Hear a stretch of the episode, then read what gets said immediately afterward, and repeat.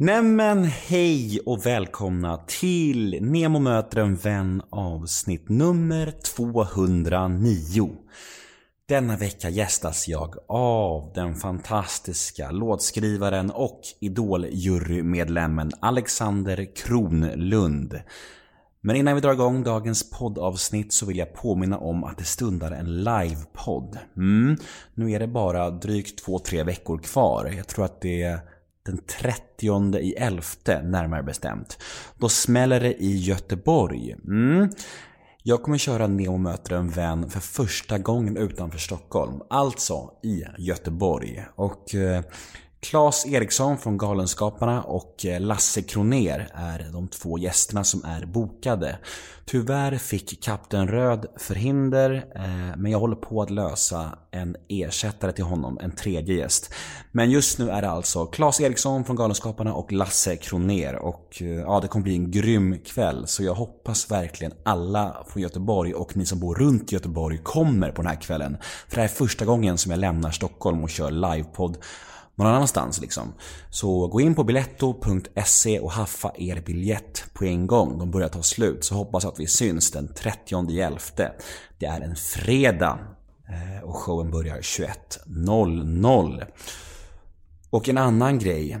Jag har gästat en del poddar senaste tiden och eh, den favoritpodden som jag har gästat är nog ändå Freakshow. Och vad är då Freakshow undrar ni? Jo, Freakshow är en humorpodcast som ligger här på Radioplay faktiskt. Och eh, den drivs av Jakob Ökvist och Messiah Hallberg. Och den podden har jag fått gästa två gånger. Senast nu bara för någon vecka sedan. Och ja, jag rekommenderar alla som gillar podcast att lyssna på Freakshow. För det är jävligt, jävligt kul helt enkelt. Och eh, ja, lyssna när jag medverkar om inte annat. Freakshow finns på Radioplay. Och överallt där poddar finns. Men dagens podd då? Alexander Kronlund. Mm. Jag tror inte jag har känt eh, mig så säker på att klicka med en människa som jag gjorde inför den här inspelningen. Vi hade mässat lite och jag bara kände en helt bra känsla kring den här människan. Och eh, när man ser honom i Idoljuryn så tänker man ju att han är ju solig och älskvärd och exakt så härlig var han också IRL. Jag tänker inte säga mer än så, men jag tror att ni kommer gilla det här för det kändes som att sitta och snacka med en gammal vän. Det var, det var helt magiskt faktiskt. Jag heter Nemo Hedén på Instagram och ni får gärna följa mig där om ni vill. Och om ni vill nå mig och kontakta mig och fråga mig om ja, podden eller mina föreläsningar eller min bok som jag just har släppt så skicka mail till nemohedén gmail.com och min hemsida är ju www.nemohedén.se och där finns alltså ja, all information om podden, mina föreläsningar, min bok som jag nyss har släppt, som jag hoppas att ni har köpt för övrigt. Den finns på Adlibris, Bokus och i alla välsorterade bokhandlar. Jag hoppas ni har köpt den. Om ni inte har gjort det så får ni springa och göra det på en gång. Ja, jag tror att det var allt. Podden presenteras precis som vanligt av Radioplay och klipps av den väldigt, väldigt härliga Daniel Eggmannen Ekberg. Men nog om mig. Dags för Neo möter en vän avsnitt nummer 209. Gäst Alexander Kronlund. Rulla gingen. En kändis, den största som vi har. Nu ska han snacka med en kändis och göra honom glad. Yeah! Det är fullkomligt är en osar kändis, kändis. den största som vi har. Nu ska han snacka med en kändis och göra honom glad. Yeah! Nemo möter en vän med Alexander Kronlund, säger vi. Kommer inte genomföra podden med mat i mun. Utan bara soundcheck med mat i mun. Och då kan jag passa på att säga något så ointressant så att vi pratar om din bok som kommer då. Åh, Gud, du får gärna prata massa om Ja. den. Men när det här släpps, när det här avsnittet har släppts, då har boken släppts. Exakt, det förmodar jag. För det här kommer inte ut imorgon. Nej. Och din bok om en vecka. Och det är numera inte helt märkligt faktiskt att komma med sådana böcker eh, så tidigt i livet. Nej. Det tycker jag är rätt härligt att man inte behöver vänta. För att det blir ju en... Man fastnar i ett stilgrepp också om man är 50-60 plus och skriver här böcker. Det kan vara skönt att få läsa om en människas liv när det fortfarande är ungt sinne i leveransen. Det är ju lite deppigt också att det blir så definitivt som slutet på livet. En bok liksom. Det, det, det behöver inte vara det. Nej. För mig blir det som att mitt i livet på något sätt. Nästan, Det är en, nästan ännu yngre. Eh, och jag tycker ju också man ska väl... Alltså jag tycker ändå att jag har någonting att berätta och det får man väl... Det ska man väl ha om man skriver en bok. Man ska inte bara skriva en bok för att man är lite känd. Det är också lätt hänt när man, om man känner att man jobbar i Sverige med underhållning och inte tjänar så mycket pengar. Så man gör allt som går. Böcker, ehm, Let's Dance-medverkan och allt vad det är. Varför har du din dator öppen för? Därför att, jo. Snart ska jag vara helt fri från mat i mun. Jag nämnde det att jag tycker Joe Rogan, Joe Rogan är ju en poddare. Han är alltså podcast-gudfader nästan. Störst i världen va? Störst, säkert och först. Eh, han har ju då, så man kan välja att titta, titta på hans podcast, det vill säga att det filmas också i hans studio. Vilket bara är ansikten som filmas, men han har också sin dator med liksom och lite, de kollar upp saker om de pratar om något så kan de googla det och bla bla bla. Och jag känner mig trygg när jag har så här, jag kan googla, jag kan gå in och kika på något.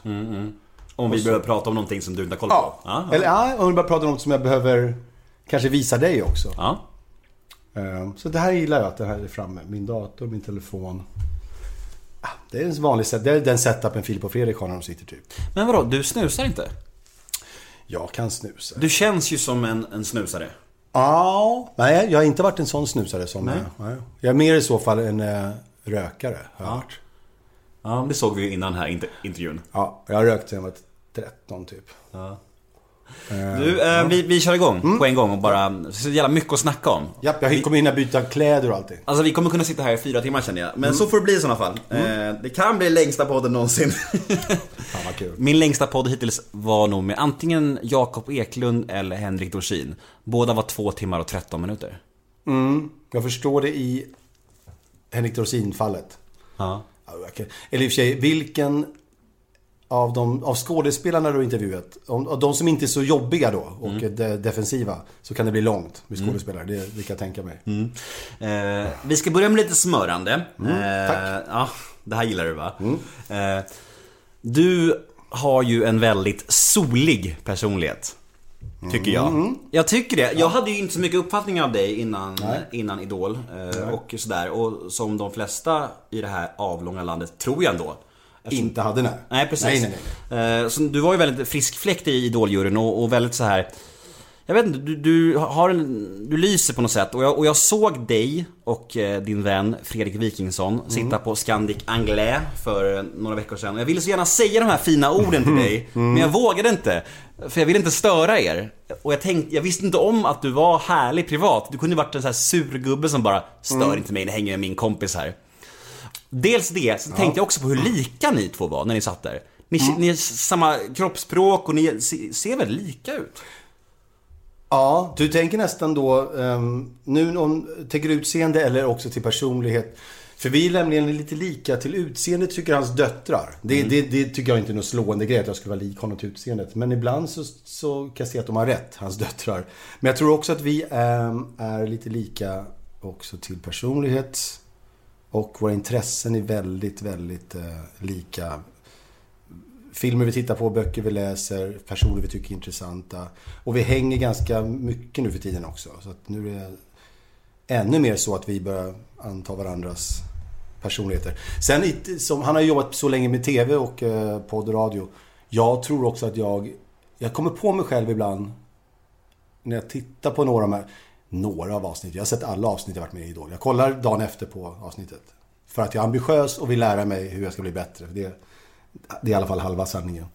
Eh, Och då sen är det narcissisten i det också. Ja, ja, men bara att eh, helt enkelt. Eh, om, jag, om jag har tur så sa jag någonting smart och såg snygg ut och då tycker jag det är lite härligt. Men eh, då har jag tänkt på att jag fan snor rätt mycket av Wikingsson då och då i, i jargong och eh, man faller ju ofta till att, det gör som med låtskrivare och musiker också, man, någon man liksom plockar ifrån sådär, för att bli lite trygg. Så jag tror fan jag plockar lite från Fredrik Wikingsson alltså. Men det är det jag har tänkt på mest. Alltså om man kollar på...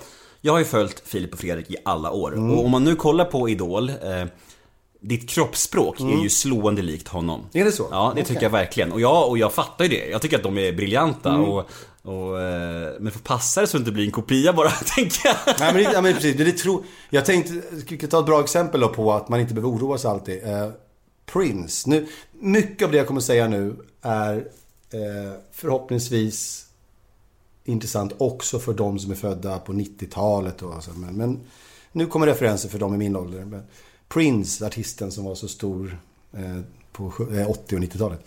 Han, han härmade, kan man faktiskt säga, James Brown och Jimi Hendrix och några till.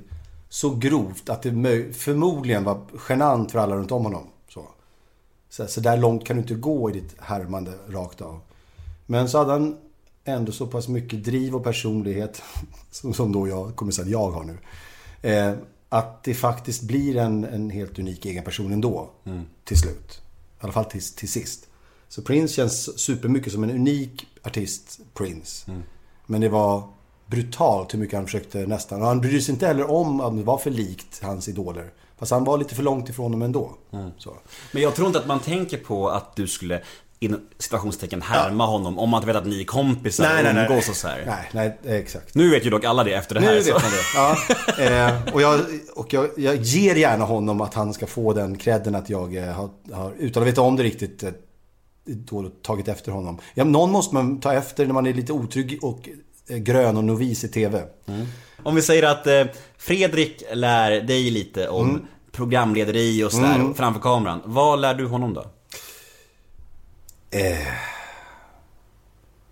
För Det skulle, man kan tänka då det skulle vara att... Eh, Har ni jammat mycket ihop? Ja, men så jag har spelat in lite, jag har faktiskt spelat in honom i studio också för jag hjälpte till. Jag gör allt som oftast mer och mer små eh, liksom, eh, musikjobb eh, till vänner och deras program. Så, typ gratis eller, eller löjlig summa.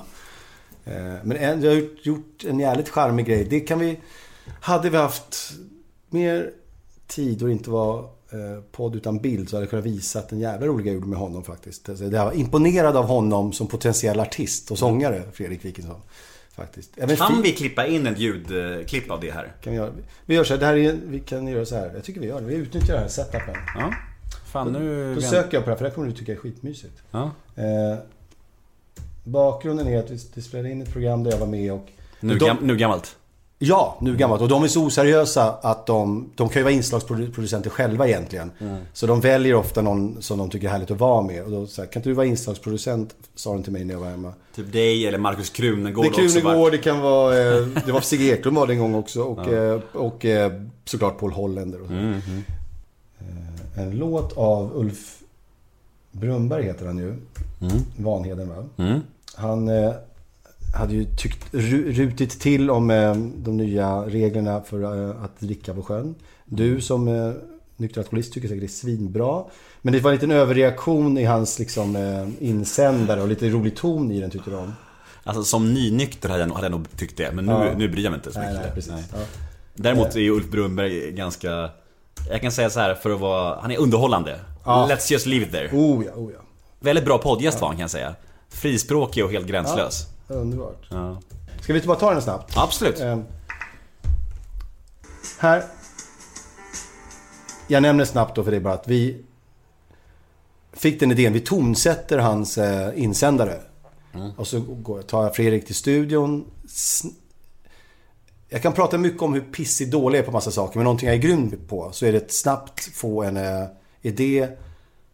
Eh, göra det väldigt snabbt och få låten att kännas autentisk och bra för det det ska vara. Och eh, eh, det var lite skryt, för det är skönt att skryta ibland. Och här är ett sånt exempel. Jag tonsätter den här, gör den till någon slags Ulf Lundell, singer-songwriter-aktig eh, grej. Och här fick jag då Fredrik att låta härlig också. Så skrev jag en låt, eller musik och dit till Ulf Brunbergs text.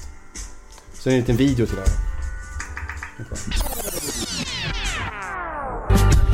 korsa en fjärd efter en öl eller två. Inte fylleri för vanligt folk. 0,2 promille regeln en konstig lag.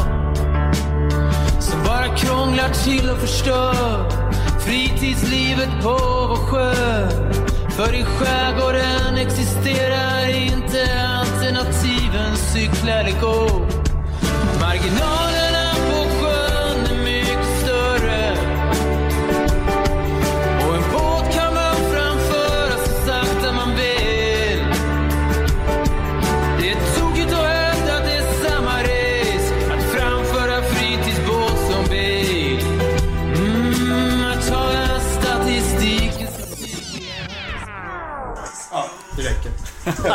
Förstår? Nej, men, det där är ju typ en skön, bra låt som jag verkligen så här, gillar på riktigt. Ja, jag håller med. Bra han, jobbat. Han har bra röst, han sjunger skönt. Jag vet, kanske, det är inte så att den här karriären han behöver, så att, att jag hjälper honom med hans karriär, det, det stämmer ju inte när det gäller det här. Men vi hjälper honom att må bra, vilket är gott nog. Om man ska... Vi sitter hos dig i Midsommarkransen i, eh, i ditt vackra kök här. Ja, förvånansvärt litet för att vara så framgångsrik, eller hur? Verkligen. Jag tänkte så här, han måste ju ha en takvåning Ja. mitt på Södermalm. Ja. Men det hade du inte. Nej. Men jag tänkte, sen, sen så när jag började göra min lilla forskning om Mm. dig så, så läste jag att du är född i Bredäng. 1971. Japp. Och det är ju samma sida om stan, så då, då är, blir det ju lite mer förklarat att, att du bor i Midsommarkransen. Mm. Ja, ja. Jag skulle nog säga att för att um, ska vi förbereda, förbereda lyssnarna på att det kan bli namedropping här och där. Det är underbart. Ja, det det- älskar vi min podd. Ja, men bara för att jag ehm, på grund av mitt yrke träffar människor som eh, folk känner till. Men då till exempel igår när jag satt och käkade med Jonas Sjöstedt, vänsterpartiledaren, som bor i huset bredvid här, precis utan som du ser här bakom. Mm. Eh, han väljer, nu är inte han svinrik, det, det är inte så snyggt om man är det heller tror jag, som han är partiledare för Vänsterpartiet. Men han, vi pratade om eh, hur fint det är att bo här. Det är också jävligt PK att bo här. Det är alltså, jag tror Vänsterpartiet och Fi har väl så här 80% av rösterna här. Eh, så, Röstar du på vänstern? eh, jag röstar på Vänsterpartiet. Mm, jag med. Ja, kul. Ja, vad kul. Eh, och det är ett duktigt område här med åsikter och allt vad det är. Så att man kan också förmodligen när som helst känna sig väldigt kvävd här. Om man ska chitchatta med någon på, på en gårdsfest. Men eh, det jag ville komma till var att det här är också det finaste. När jag liksom tog mig in till stan från Bredäng så var det det här var det man kanske kunde nå en dag. Så du har pre- precis rätt med det. Att eh, tänk dig en dag midsommarkransen, vad fint och så. Det är lagom långt Ja. in liksom. Sen, sen har jag faktiskt haft omgångar i mitt liv där pengarna rullar in så hårt att jag skulle kunna eh, smälla på med feta idéer av boende. Östermalm, takvåningar, LA-hus hit och dit. Men jag har inte riktigt, det är inte min personlighet tror jag riktigt. Fast jag tycker att det här är, det trivs bra här. Jag vill inte avancera på någon eh, statusstege när det gäller åtminstone boendet. Fast eh, som gammal låtskrivare så kommer du alltid ha pengar som trillar in. Oh, men eh, det, det är inte den branschen som är klokast att hålla på med om man ska tjäna pengar. Det, det, det streamas fritt och glatt av de som är din generation och yngre. Jag älskar, jag älskar när jag får känna mig ung, det är så fint. Ja, verkligen. Ja. Vet, när, jag, när, jag, när jag började så att säga slå igenom med hits i USA och ute i världen, då sålde skivor fruktansvärt bra. Alltså runt millennieskiftet där. Då kanske då jag eh, hade mina låtar på Britney Spears skiva, hennes andra skiva framförallt. Och då sålde det kanske 16 miljoner album. Mm, det är Så då, fantastiskt. då, då var det verkligen... Då rullade pengarna in. Då rullar det in, då blir man så att säga rik. Och sen eh, samma, eh, samma liksom eh, prestation idag och samma framgång med en artist och skiva. Då är det högst en miljon eller två. Så. Det är väldigt stor skillnad. Du har ju skrivit liksom några av... Eh... Vi kommer komma till Ja. det här senare. Ja, precis, men jag är, jag är ju ett gammalt pojkbandsfan. Ah, ja, jag, har ju, ja, ja. jag har ju Nick Carter på min arm. Oh. Alltså, på riktigt. Kolla här. Så ut.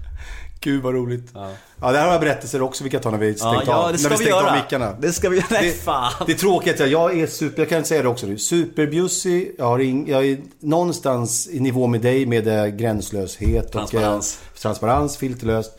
Man har bara förstått det nu när jag blivit offentlig person, vilket är nyss. Det var ju typ, det känns som igår nästan att jag ens måste hålla på att ta ansvar för saker. Jag försöker tänka nu, inte hänga ut någon som inte är beredd på det. Och eh, kanske också tänka på att inte såra någon i onödan. För jag är själv ganska lätt sårad och sådär. Så jag ska inte vara dålig där tycker jag. I onödan i alla fall. Så det kommer jag försöka vara lite så här att tänka på nu. Men om du säger något dumt om Nick Carter, kommer det ens nå honom då? Ah, det är inte... Det roliga är att han är också filterlös och transparent. Så han, han skulle också vara okej med det här. Men jag, gör så att jag väntar med den. Men det var kul, jag, jag kommer att tänka mig en rolig grej med honom som är grov. Som in i helvete grov.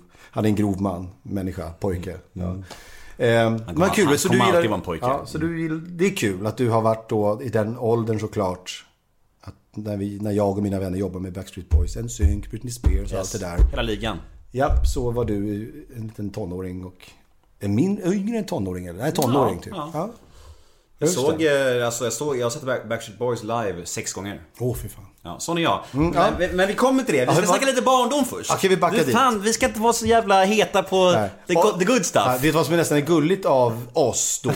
Det är att jag tänker så här att vi har en litet, litet fönster av en intervju nu. Ja. Så blev jag ivrig. Jag blev liksom ivrig. Jag tänkte det är nästan smart med att, eh, om jag nu ska göra andra. Jag har inte gjort så många sådana intervjuer. Jag har precis börjat öppna upp för det här med att sitta och snacka så här. Jag Ja, borde för ju- du var tveksam. Ja, det var jag. Men Ska det- vi säga. Ja, Du det- var så här, får jag fundera några dagar? Ja, du? det kan vi också återkomma till för det, det, finns sina, det har sina ordsförklaringar. Men jag eh, tänker då att... Eh, eh, vad var det vi pratade om? Jo, att... Eh, jag blir ivrig att säga så här, jag vill inte missa något kul om varken barndom eller nutid. Eller, men så tänkte jag, äh, det, är, det är lugnt, jag kanske ger andra intervjuer. Vi kanske ses igen. Och, Så jag ska ta det lite lugnt här nu. Vi, vi backar då, eh, som du Men säger. innan vi backar så vill jag ändå veta, varför tvekade du till en intervju? Jo, det är nog så.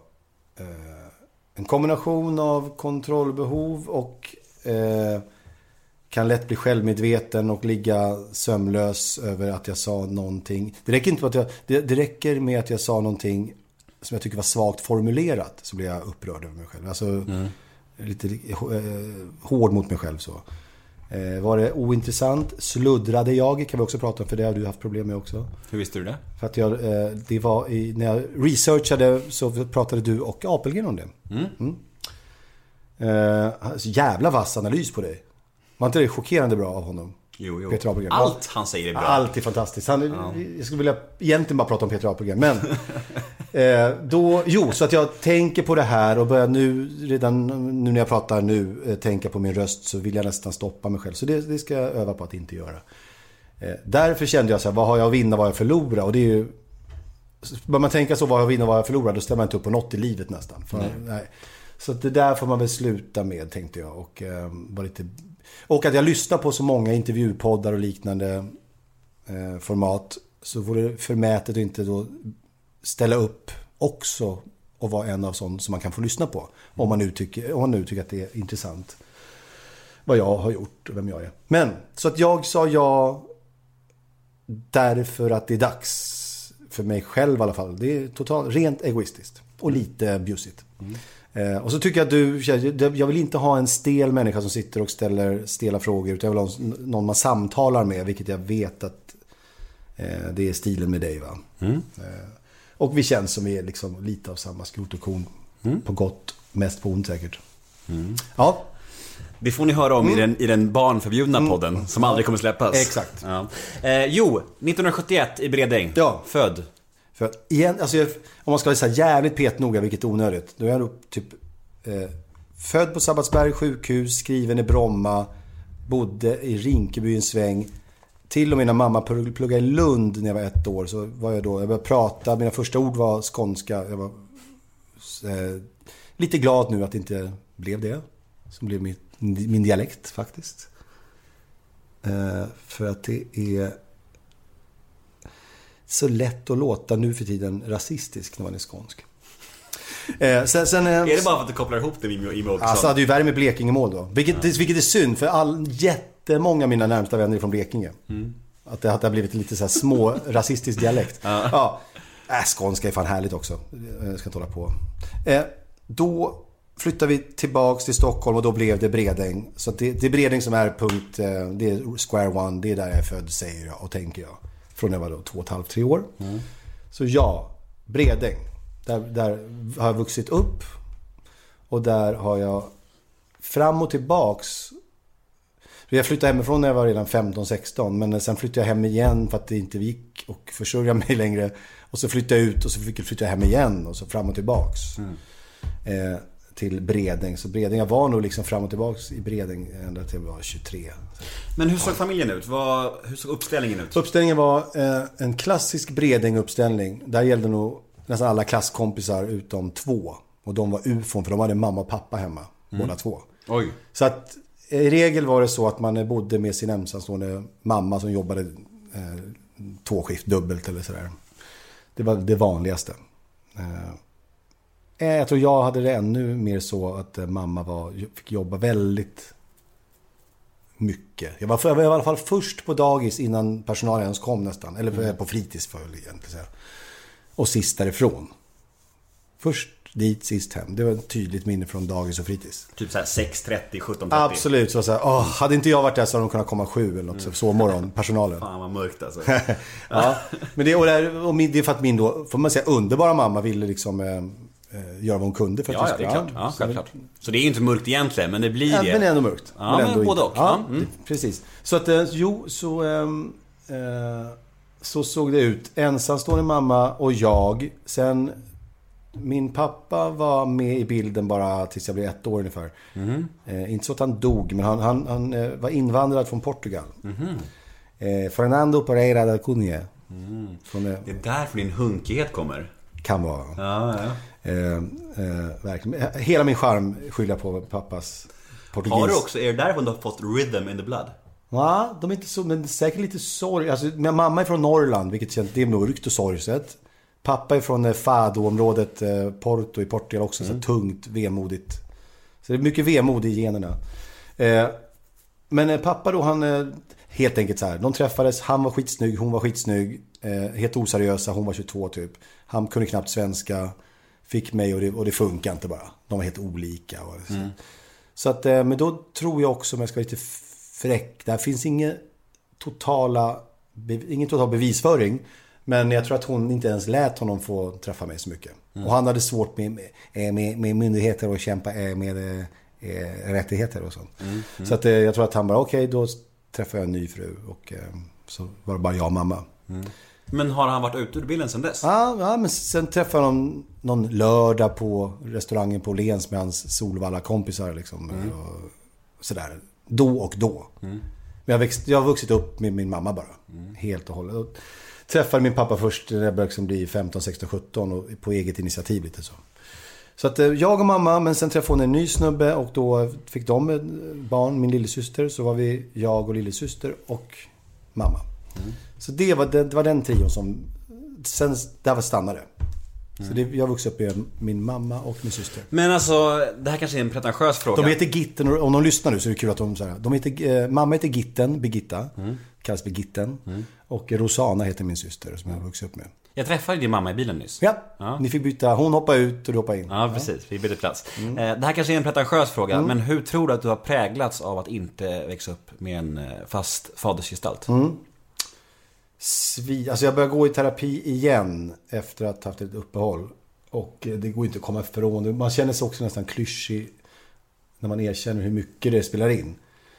Eh, jag, jag kan inte svära på att det, Jo, det har betytt ganska mycket att jag inte haft en... Om man med fadersgestalt läser in då vad traditionellt en fader ska liksom eh, tillföra och så. Vilket är en massa attribut. Och så kommer då, det här jag blir krånglig då filosofiskt. Och vad fan är den manligheten och bla bla bla. Och, och tryggheten. Men eh, för jag kan tänka mig att eh, det snarare var eh, hur mamma och jag hade vår relation. Det är det som har haft mest inverkan. Hur vi har varit mot varandra, våra roller. Än att pappa var borta tror jag. Att han var borta inte lika kristallklart vad det har gjort med mig som det hur jag och mamma har haft det. Men jag kan säga så här, jag tror att om vi leker med tanken att det fanns, om vi hittar på att en, faders figur skulle kunna ha en uppgift som är så här, kom igen nu min eh, son, stå på dig nu om de ger sig på dig och de eh, eh slår tillbaks kanske, eller får åtminstone stå rakryggad och bla bla bla. Och lite, lite allmän eh, uppfostran från far till son. Det hade jag nog behövt för att jag hade inte mycket att sätta emot i min då rätt hårda miljö. Som det var i Bredäng, förorten Bredäng utanför Stockholm. Ehm, där man mer eller mindre helt enkelt, alltså jag var beredd på att få en, eh, en spark i ryggen eller liksom en, eh, en bok i huvudet varje dag. Så, I skolan och sådär. Eller, på, eller ikväll, jag fick, fick omvägar när jag skulle hem och så. Men varför? För att, för att, jo, därför att det fanns mycket aggressioner och många hade dåliga hemförhållanden och ville avreagera sig på eh, alltså barnen, ungdomarna, på andra svaga ungdomar. Eller försvarslösa ungdomar. Jag var precis en sån försvarslös som, som utstrålade, eh, blottade strupen. Slå mig, jag kommer inte slå tillbaks. jag har inte kontakt med mina aggressioner på det sättet. Eh, och var söt så in i helvete och lite så ut nästan som en flicka. Så det var inte hotfullt heller mitt utseende. Var rätt smal och inte så väl hängd höll jag på att säga. Inte, så välbyggd. Jag varit mobbad för att jag inte var så välhängd. Exakt, som, som nioåring. Ja, Precis. Nej, men, eh, så, här, men det här var, det, det här var ehm, eh, så... Alltså, du vet, som, det finns regler på fängelset och hierarkier och liksom man bara lägger sig platt. Så, Eh, så var det väldigt eh, mycket och det skapade då, det satte sig väldigt djupt och hårt i mig tror jag. Att jag eh, eh, fick problem med vissa karaktärsdrag som jag nu önskar att jag hade. Som så här, sätta gränser, vara hård. Eh, och jag försökte ju såklart då, eh, som, som, som många gör, eh, försöker bli populär och desperat få vara med ändå. Med andra medel. Och vad brukar de vara, Nemo? Jo, humor och fjanta sig och, eh, Klassisk clown. och så vidare. Jag var inte så jävla clownig, men jag var lite underhållande och lite rapp och lite snabb. Lite grä- gränslös. Ja, och faktiskt helt enkelt försökte hitta sätt att bli liksom, eh, populär omtyckt då. Eh, kanske genom charm och... Jag hade lite framgång med ändå att jag var ju söt så att många flickor tyckte om mig och då man, det, tyckte det var ganska bekvämt.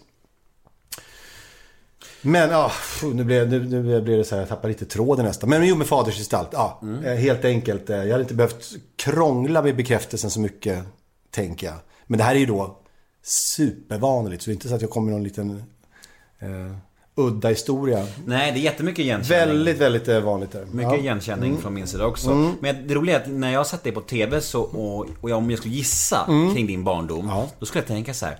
Tryggt barn. Ja, intressant. Du har sån utstrålning, ett väldigt självsäker, gott självförtroende, du vet så här snygg och charmig. Och tänker man ju så här, fan han har haft det ganska lätt. Mm. Tänker man ju. Men nu visar det sig vara ganska tvärtom ändå. Ja, det är det som jag kan... Eh, Fake it till you make it kanske. Ja, lite så är det nog att... ehm, ehm, det jag sa då, jag kan referera till terapin eftersom jag har ju ingen tystnadsplikt i terapin. Det är ju min terapeut som har. Så jag kan ju säga det. Eh, Att när vi pratar om det så här, så jag är så utmattad varje dag. Jag bara, hur mycket benzo kan du skriva ut? Lite den känslan. För jag är så utmattad jämt. Och då tänkte jag, utmattningen är att jag ska upprätthålla den här figuren som du då tänkte var ett starkt, lyckligt barn med självförtroende som eh, eh, tar livet på ett starkt, bra, kul sätt. Det är fruktansvärt ansträngande. Och jag skulle önska att, för, det finns nog de som har, som har det där du beskriver. Och det har det kommit ganska på ett behagligt sätt för dem. Att de, David Helenius. ja, kanske behagligare va? Jag, jag vet inte, jag vet för lite om honom. Nej. Jag gissar bara. Ja, jag menar det. Men, men det finns andra jag känner som så här, Per Lernström då, Ja. till exempel. Trygg. Känns som att han, han är inte lika utmattad av att vara så här, om, så här, omtyckt och charmad, charmerad, charmant. Men eh, för mig är det lite sådär eh, utmattande. Ehm, vad ska vi säga? Schyffert är väl ett bra exempel. Alla känner ju till Henrik Schyffert. Också utmattande. Det är lika utmattande som det är dyrt för han Stark att vara Iron Man. Det är dyrt att vara Iron Man. Hans jävla rustning, hur dyr är den? Men det är superintressant. Du är alltså inne på att det finns två olika varianter av människor då? Som, Ja, som av, måste- av män som syns i TV och, och ser ut att må bra. Ja, Ja. det finns de som är det avslappnat och inte behöver ta i så mycket. Ja. Mm. Sen finns det de som kämpar för att hålla det uppe. Och du är nummer två då. ja men det är, det är abs- absolut. absolut. Okej, ska- om jag droppar några namn då får du säga vilka... Mm. Vilken kategori de tillhör.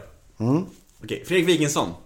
Eh, avslappnat. Avslappnad. Mm. Alltså faktiskt. mår bra på riktigt. Med att vara den eh, pers persona och Ja, figuren. ja, jag är ja. mm. Eh, För han, förlåt, han är spänd på grund av andra saker. Mm, Ja men det, det är Ja, så. såklart, Ja, ja. Typ hypokondri och sådär. Ja. Ja. Eh, Peter Settman. Ja, fan nu, nu plockar du upp en till som jag tror att det är ganska eh, avspänt. Men där har han ju hittat, han har, om vi återkommer till någonting jag sa tidigare i podden. Att jag sa det att eh, om man hittar en liten karaktär i sig själv som man kan vara framför kameran.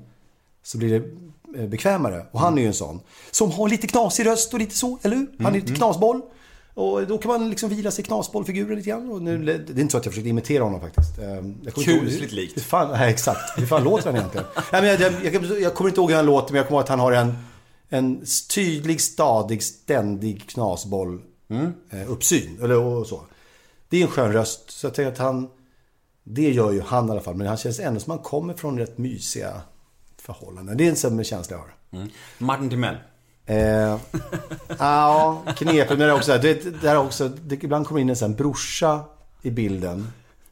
Där de har psykat varandra. Och de har lyft och psykat varandra. Jag jobbar väldigt mycket med några av mina äldsta vänner, bröderna Åhlund om du känner till. Teddy Bears och Claes Åhlund. Klas och Jocke Åhlund. Yes. Också där trygga, självsäkra, superintelligenta och så. Men de har psykat fram det där hos sig själva. Psykat varandra till det. Alltså någon slags roligt trygg mobbing ändå, förstår du? Ja, bröder emellan, eller om nu är systrar.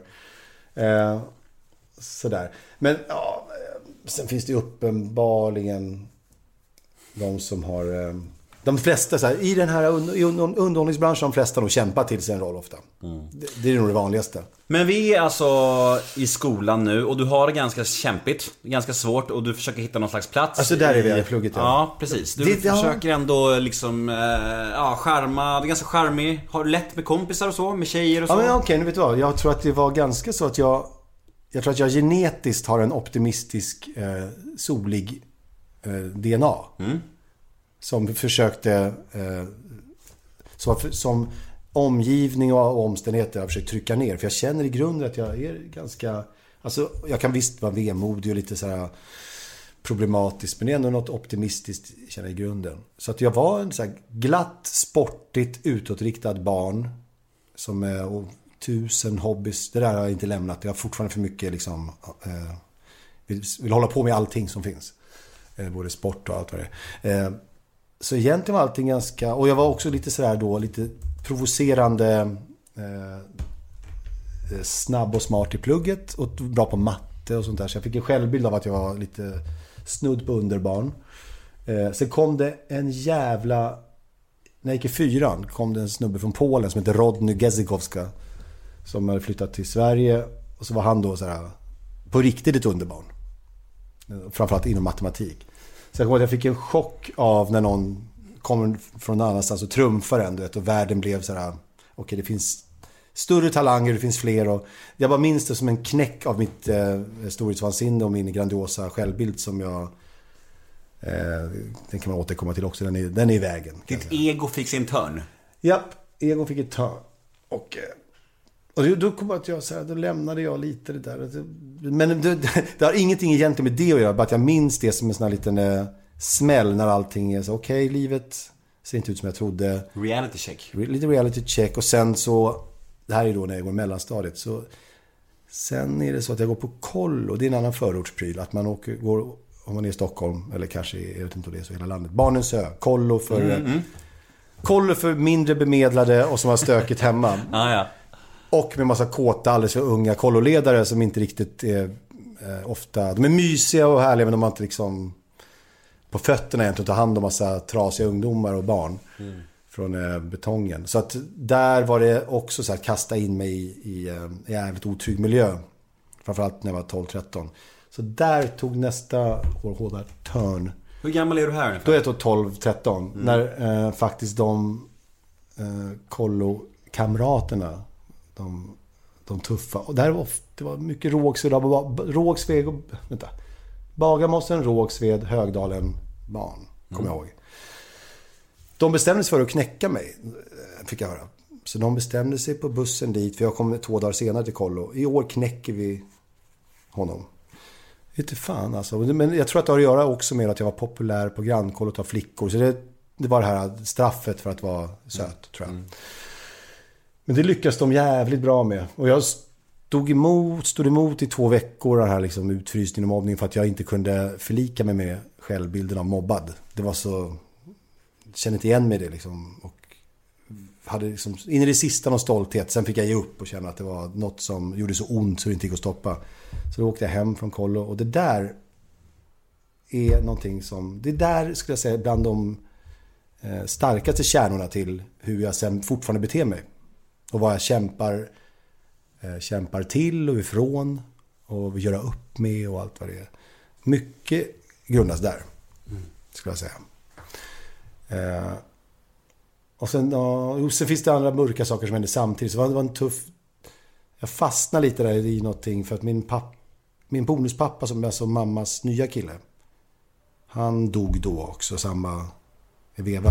Vad hände?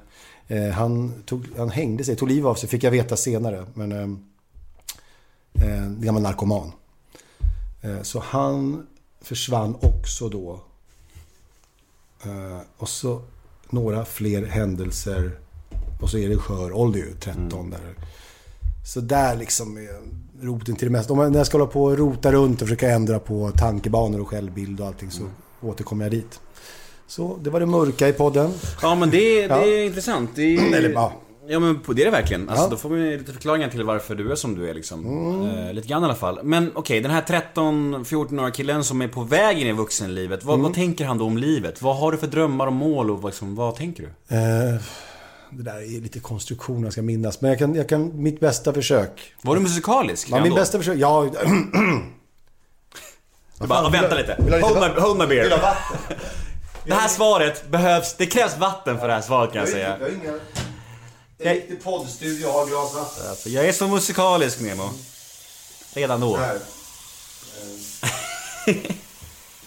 Jag, är, jag är mer både van och bekväm socialt att sitta och garva och eh, analysera livet och kika på händelser, skvallra om personer och sånt, än att prata om mig själv. Det, är ju, det tycker väl nästan alla att det är obekvämt på ett sätt att prata om sig själv egentligen. Märk, jag märker nu hur det känns när vi bara pratar om ett ämne och har lite roliga idéer. Hur mycket ledigare det är. Jag försöker öva på det här med att nu ska vi prata om mig och min barndom och sånt. Men ja, vi fortsätter. Det, är Det, bara är- märk- det, det är ju både och här hos mig. Ja, ja, det här är ju för fan en podcastintervju. Då, då, han, då kommer sånt med. Ja men så är det. Okej. ehm, jo, så ehm, Drömmar. drömmar då, då. Då är det nog... För jag har då spelat gitarr, piano, sjungit sen jag var typ 6-7 år. Underbarn. Just det. Eh, nej, vet du vad? Jag var absolut, alltså rent musikaliskt, långt ifrån ett underbarn eller virtuos. Jag var riktigt så här, eh, Man tar gitarren, lär sig fem ackord och är liksom en... Ja. Eh, Låt, oss, låt oss säga att jag eh, eh, höll jämna steg musikaliskt med... Eh, oj, nu höll jag på att säga någonting som var... Alldeles Mozart. Mozart. Nej men ja men typ. För att, eh, för att motsvarigheten till Mozart för mig är Joakim Thåström. Då vill jag, varför jag vill jämföra med Thåström är bara för att vi hade väl ungefär samma nivå. Det vill säga rock och pop och fem ackord och liksom inget avancerat eh, musicerande. Utan vill uttrycka oss, det var rätt enkelt och rått. Så, så På så sätt jämför jag med Joakim Thåström. Musikaliskt hade jag inga ambitioner om att bli vassare än så på mina instrument eller så. Eh, så att, men, men så, därför inget underbarn. Men Thåström och jag är underbarn när man tänker efter. Eh, nej, det, är också en myt. Man måste sluta prata om genier och underbarn för övrigt. Det, det är en annan diskussion. Det är hemskt. Det är hemskt stressande för hela världen. Eh, jo, eh, vi ehm, konstaterar att jag... Jo, jag höll på med musik och jag och mimade eller sjöng i band på fritids och skolan så mycket det gick. Och så. så jag, identifikationen med eh, artist på scen är till det absolut mest tydliga jag har. Och det är inte tapetbit kvar på väggarna för det är posters på mina idoler. Det är också, där, apropå två olika typer av människor. Människor med tydliga idoler och posters och de som inte har det. Det tycker jag också är två kategorier som är roliga att... Eh, Men vilka var dina stora? ja, eh, eftersom jag var den kategorin som ha, hade tydliga idoler. Detta kan ha att göra med fader, eh, närvarande inte. Det kan det verkligen vara. För många, jag många av dem jag känner som säger jag hade ingen idol riktigt. Och det, de, som, de få. Som jag, har ingen och hade ingen idol, ingen posters. De har farsan Ja men hemma. det är nog, du har någonting där. tror alltså, folk som inte har en trygg uppväxt, de har idoler och vice versa. Ja. Har man liksom inte haft någon där, Ja, när, när, då har man idoler. när det är liksom lite gott nog vad man får från sina föräldrar så är det inte lika stort behov av att... Ja, det är skit, det, det stämmer Det nog. ska jag säga. Framförallt när det gäller någon att id- identifiera sig med. Det kan vara en annan sak om man då har som um, heterosexuell liten uh, tjej, Nick Carter-poster. Då kan det faktiskt vara bara rakt av en... Nej, det kan vara farsan där också. Men okej, Ja. het- heterosexuell pojke som har Nick Carter då, vad betyder det? Det betyder att man identifierar sig med att man vill vara Nick Carter. Ja det är sant, Ja. det vill jag alltid vara. Ja. Fan alltså. Och du, jag skulle säga att du kan tänka mig verkligen. Jag tycker det är så jävla klockrent att, att du valde, klockrent att du valde Nick Carter. Ja, men Ja. en fråga om Nick Carter bara, Ja. Mm. innan vi går tillbaka till det där var. Finns det någon sångare i världshistorien som har varit mer klockren för en genre än Nick Carter för pojkband? Det skulle vara om Bieber hade varit det. Justin Ja. Bieber. Men eh, nej, Nick Carter är min favorit bland alla. ehm, eh, så han, eftersom han har varit så stökig så han, det var en period där han fick, när jag fick ta hand om honom. Han fick bo hos mig som, eh, på madrass i... Eh, Jag börjar typ gråta nu. Jag är 20 ja, Fan. 2004. Men det är ju också, där kan vi snacka mörkt. Ja. Att han... Eh, Var det Paris Hilton-tiden eller? ja, det var där omkring. Lite, När han var tjock också, eller hur? Ja, men lite, precis. Ja. Det var precis i den röran när, när han fick bli om, försörjd av Paris Hilton också. Ja.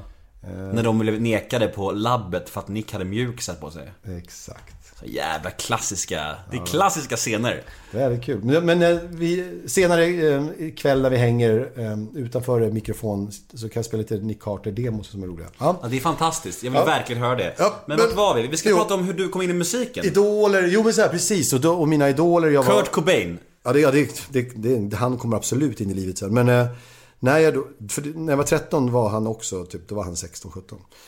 Eh, jag skulle säga att eh, han hade samma, han hade samma idoler som jag, Kurt Cobain. Eh, förnekade det sen som äldre, Kurt Cobain, att det var så fåniga rockband han gillade. Han gillar faktiskt Arm of Lovers också, o- oväntat nog. Är det sant? Och ABBA och så.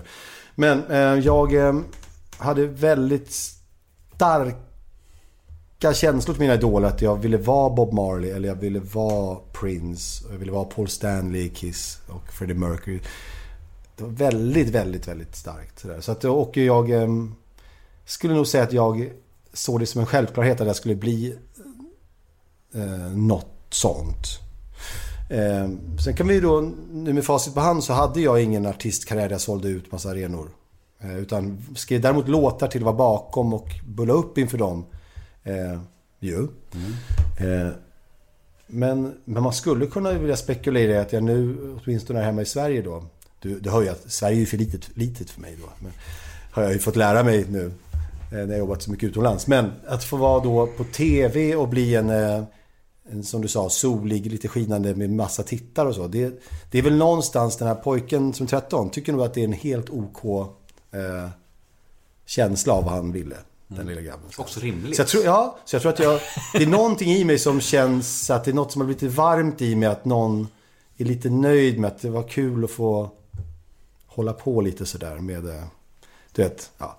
Men, men, men det var inte exakt den varianten som man kanske var tänkt. Även om jag fuskar, för i programmet Idol som jag jobbar med, eh, jag sitter i juryn där. Just det. Ja, eh, så lyckas jag ibland motvilligt och någon annan ber mig. Ibland så tvärtom att jag eh, hasslar in mig själv till att uppträda något öpp- öppningsnummer eller något liknande.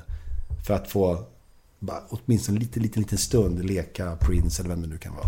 Det där är rätt kul, för jag vet ju att Anders Bagge och sådana där andra, de backar gärna för att få stå på scen. Du gärna, du kliver gärna in. Du bara gärna. Mm. Men även Ska Andreas, jag sjunga eller? Även Andreas Karlsson. Han, bjöd, Ja. han var faktiskt... Där är också att vi faktiskt... Eh, vi vill ju kanske... Vi tycker det är kul och vi har en dröm att leka sådär Mm. artist. Eh, sen är vi också... Eh, det är fan i mig... Produktionen som är rätt glada också. Så jag är lite så team... Det är lite teamwork också. Mm. Att man, vad kan vi göra med er? Vad har ni för någonting att ge oss? Ja, jag har det här. Varsågod. Och så, så. så det är inte bara att jag är så jävla eh, sugen på. För det, det, det är ganska...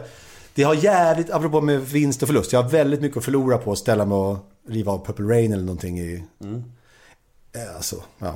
Vi kommer till idolsnacket. Mm. Ja, ja, ja.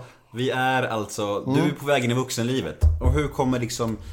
Men visst gillar du att det är spretigt? För du gillar ju Filip och Fredrik. Och Jag du, älskar att det är Och spretigt. det här, är- det här är Filip och Fredrik spretigt just nu. Men, men jag älskar det. Ja, ja, men, men jag vet inte om mina lyssnare älskar det. Nej, det, du, ska, du ska inte underskatta tittarna. Det har jag lärt mig från Idol. Vi får inte underskatta tittarna. Nej, verkligen. Så är det Det är ju. jävligt lätt gjort. Så här, det här fattar ju bara de och så har man tänkt att resten är bara ett gäng idioter. Du har nog väldigt smarta, eh, snabba lyssnare. Hoppas det. Ja, Om de uppskattar Peter Ahlgren. så- ja exakt. Precis. Nej men, eh, vi, vart är vi? vi Artistdrömmarna 14-15 års åldern säger vi då. Vi Ja, vad vi där. säger tonåren in i, in i Ja, musikskrivarlivet. och jag håller på att tänka att det jag gör. Och samtidigt såklart så eh, är det fotboll och hockey, innebandy, pingis. eh, Brudar. brudar, schack. Och jag tävlar i allting och blir typ ganska bra på alla de där. Så att det är slitsamt att välja. Jag, blir ändå alltså, så här... Du är snygg halvportugis, du kan Mm. spela gitarr, du måste ha fått otroligt mycket tjejer. Jag En kompis till mig ville räkna hur många jag hade legat med när jag var 16 och då var det över 100. Är det sant? När du var är 16? Mycket obekvämt att säga en podd, men det, men det är också... Det var så länge sedan så jag kan säga det nu med lite så här stackars, stackars förvirrade unge. Ja. Men så, jag helt enkelt var inte ute efter att eh, belägra. För, men min personlighet och min, eh, min stil var så att det liksom eh, föll sig så. Det och bara jag, blev så. det bara blev så och jag tror att jag... Eh, eh, det var ett sätt att jag var jävligt desperat på att få eh, vara nära någon. Så. För att vi, men det, då är det bara självklart så att det har med bekräftelse och lite eh, tomhet att göra. För att många av de här gångerna har jag liksom eh, såklart knappt varit närvarande eller tyckt om det eller, eller ja, vet inte om du känner igen det här. Man, Oj, oj, oj, Ja, om jag känner igen det. man gör det och det känns sorgligt och tomt och jag vet och man minns inte vem det var knappt och så här. Man, och, vet, det där är ju inte som, som sunt eh, beteende av någon som mår bra och så. Men det, där, det, var redan så tidigt i mitt liv vill jag säga då. Att jag... Eh, så det var, inget, det var inget så att jag kände mig tuff att jag legat med många brudar. Det var inte riktigt så. Det var bara att fan vad jag liksom bara lät det ske. Alltså jag har ett helt kapitel i min bok som handlar om exakt det här. Alltså, ja. alltså att ligga meningslöst sex för Ja. att bedöva någonting. Och Exakt. Mm. att det är själva jakten spelar roll och att jag knappt gillar sex som grej. Och att jag kunde känna så här självförakt när jag inte låg med en tjej. Du vet, dagen efter bara, jag är inte född så här. Mm. Ja, ja. Du vet så, här, så det är, igenkänningen är otäck just Jag tror det vanligaste som hände var att jag ville närma mig någon tjej. Jag var tryggare med tjejer än killar. Så ville jag närma mig egentligen som bara vän och garva. Och så kände jag att mitt sätt att närma mig var lite... Jag visste inte hur jag skulle göra så jag var lite flörtig och sexuell. Och då hade jag redan lovat halvvägs det och då slutförde jag det. Så typ såg modellen ut. Det var inte dit jag ville men jag var tvungen att göra det. Typ för att sen få kanske hänga och snacka. Ja. Nej men jag har backat ur sex när jag liksom har fått omkull tjejen, förstår du vad jag menar? Mm. För då är själva grejen gjord. Då bara såhär, ah, okej jag, jag kunde få henne, bra. Då, då skiter vi i det. Så jävla sorgligt alltså. Men det är så det är. ja, verkligen. En unga, trasiga små pojkar. Japp. Eh, alltså då kan vi säga att då har jag... ehm, eh, jag har några rock... Jag kan bara säga, det, det är några rockband jag har. Som, jag är sångare i rockband och sådär. Sen kom jag in på Södra Latins musiklinje. Nu, nu försöker jag driva den här historien framåt. Jag kommer in på Södra Latins musiklinje. Och ehm, det är då... Det märkvärdiga med det här för mig i livet är att jag får den miljön jag har pratat om med Bredäng och eh, överdriven testo, eh, aggression från grabbar som, och det är mycket våld. Och jag får typ gå väldigt krökt och nära väggen i korridoren och allt det där. Att gå från det till Södra Latin som då och även nu fortfarande, det, det är ungefär samma stil. Är en varm, mysig, akademisk, trygg, eh, norm... Eh, vad ska man säga, normkritisk och bla bla bla. eh, Fika, kultursmiljö. Bla bla. Du, känner du till ungefär den där skolmiljön? Ja. Att komma in till den liksom Nangiala, eller Nangilima eller vilken nivå det nu kan vara. Det var, det var liksom en positiv chock, kulturchock för mig. Så den var helt otrolig faktiskt. Det var så härligt. Jag, jag struntade helt i att plugga och jag liksom gick på några musiklektioner och sen bara fika. Så där grundade jag mitt fikande som vi kan återkomma till. Att, eh, eh, Superviktigt. ja, jag, jag skulle absolut säga att jag är en fikare. Och vilken tung löpsedel på den hörru. Ja, en fikare. Men, eh, ja, nu, nu, och nu när jag fått bebis. Vi ska komma tillbaka till det med att du har fått bebis. Ja, det kan vi göra. Men eh, det har blivit en lattepappa då eftersom jag är fikare och pappa. Det är så, det är så kul att vi har gått över, Ja. vi är på en timme ungefär och du, det enda du säger är vi kommer tillbaka till det. Ja, vi kommer inte hinna tillbaka till någonting. Nej jag vet, Nej. Det, är, det helt okej. Ja. Ja. Var den nya Sibylla börjar gå eller? God. Alltså, critics are calling it Sensational. One beef burger, one brioche bread, two slices of cheese, roasted onions, and five pieces of bacon. Working Hallå? as one with only one mission. Alltså, Taste Jag undrar bara om den var god. Va? Epic. Prova Epic Cheese and Bacon, en 150 grams burgare med extra allt. Nu även med tryffelsmak. Välkommen till Sibylla. Ha det gott! Välkommen till Däckteam! Nya däck. Ah, här! Rätt däck! Och där! Snyggt! Ha! Ja! Där satt den! Easy peasy! Välj testvinnande däck från Continental i sommar, för säkerhets skull. Däckteam vet vilka däck du behöver. Södra Latin. Södra Latin, jo. Denna eh, skola med oerhört hög status och framförallt musiklinjen. Då som nu hög status också. Där, dit kom jag som då, jag jämförde mig lite med Thåström var det inte hans genialitet som världens bästa artist utan mer nivån vi var på rent akademiskt som musiker. Jag kom dit ungefär med den nivån. De andra hade gått, eh, Maria och Adolf Fredrik och andra, där man blir, läser noter, kan musik så att säga. Från, så det var lite obehagligt. Men, här kommer då det snygga och som jag tycker är så här, det, det är kul att säga för att jag tror att du kommer tycka det är lite cool.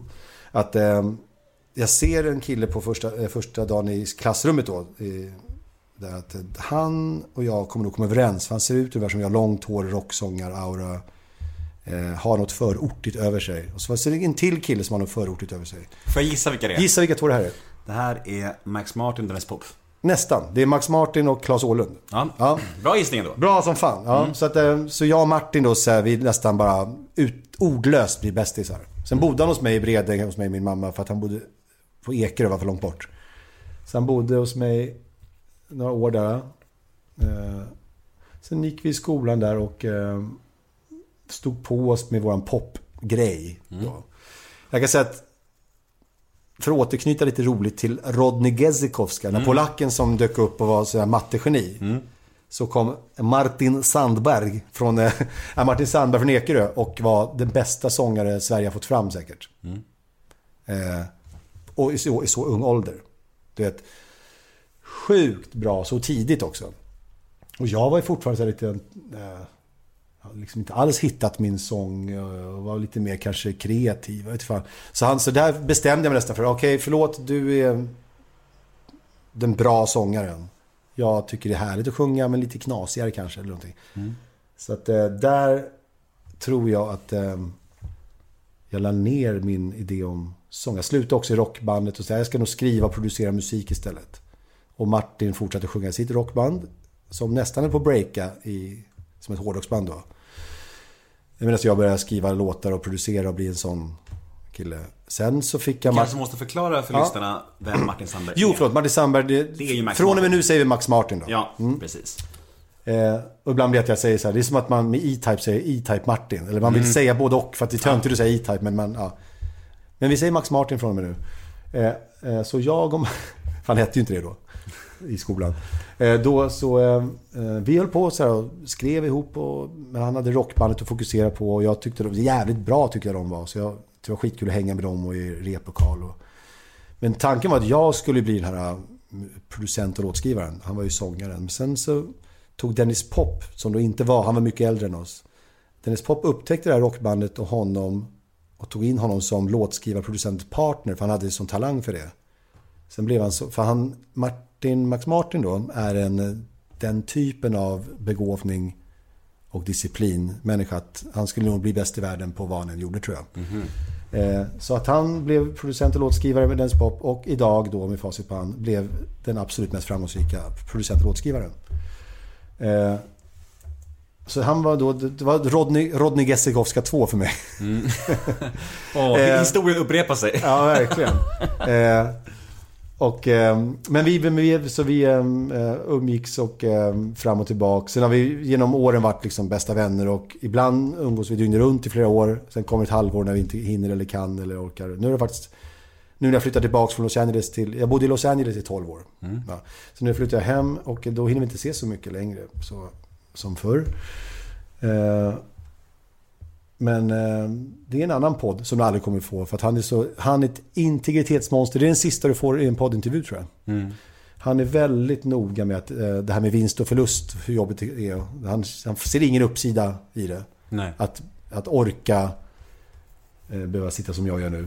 Nej, men det var faktiskt ett lyssnarmail som vi fick som vi kan Ja. ta när vi ändå snackar om honom. Berätta om din relation med Max Martin. Ja, då skulle jag säga ungefär som jag sa nu. Vi har varit bästa vänner sedan vi var 16 och idag är vi alltså 46, så det är 30 år. Eh, kan varandra innan och utan, men har så olika personlighet. Vi- Alltså vi är ju otroligt, folk har knappt skillnad på telefon när de pratar med oss. För vi har samma ord och skämt och röst nästan. Men vi är jätteolika som personer ändå.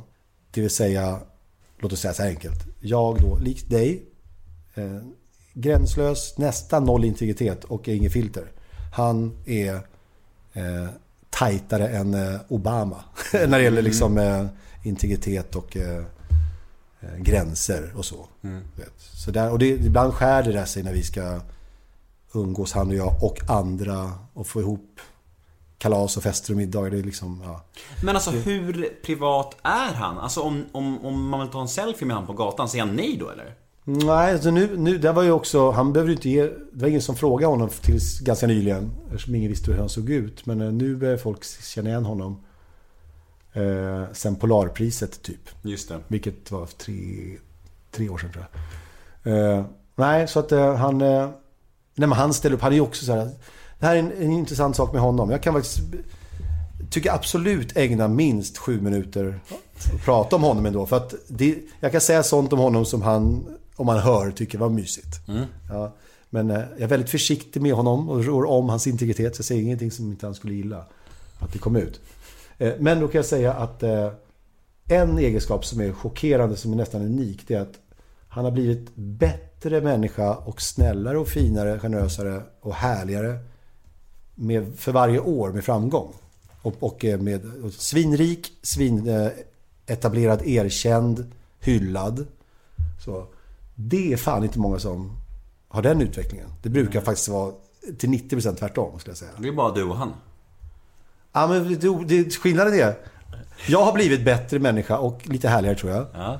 Men inte, inte, det hade inte jag blivit om jag hade haft en så stadig kurva upp till miljard plus på kontot. Kanske. Det inte om jag hade kanske bara eh, missbrukat bort det eller någonting. Men, men det är för det jag har gjort. Jag har nämligen blivit ganska så hyfsat rik. Och sen förlorat allt fram och tillbaks. Några gånger. Det ska aldrig hända honom. Förlorat allt? Ja men alltså pank. Eh, så här, 16 miljoner pank. 18 miljoner pank. 3 miljoner pank. Och sen blir för varje gång nu så blir det lite mindre. Jag, ska, jag vet faktiskt inte hur mycket pengar jag har just nu. Men, men låt oss säga att det är... Det låter jävligt slarvigt nu. Men låt oss säga att det är plus minus... Hur man nu räknar. Vad man så här, du vet. Och nej, inte det tråkiga Nej, men, svaret. för det finns ju sånt va? Ja, När men man det svarar alla du vet. Det är bara så här, om jag... Nej, nej, nej. Om jag Vad är din- är din, din, eh, vad heter det, din eh, dyraste egendom? I en fråga du kan... Eller hur? Ja men precis, var, Det är, varje ja, gång min bostadsrätt, det är skittråkigt. Exakt. Nej. För förr, jag brukade fråga mina gäster det förut så här, eh, hur mycket, om du skulle swisha mig max just nu, vad, hur mycket skulle du Mm. Ah, swisha mig? ja. Och då säger de bara såhär, åh men jag äger ju en lägenhet, Ja, ja, ja, man ja. bara, åh snark. Nej, men därför bara för vad är du god för? Det finns ju två frågor. Vad är du god för? Det är Ja. en. Och så hur mycket pengar har du? Och så.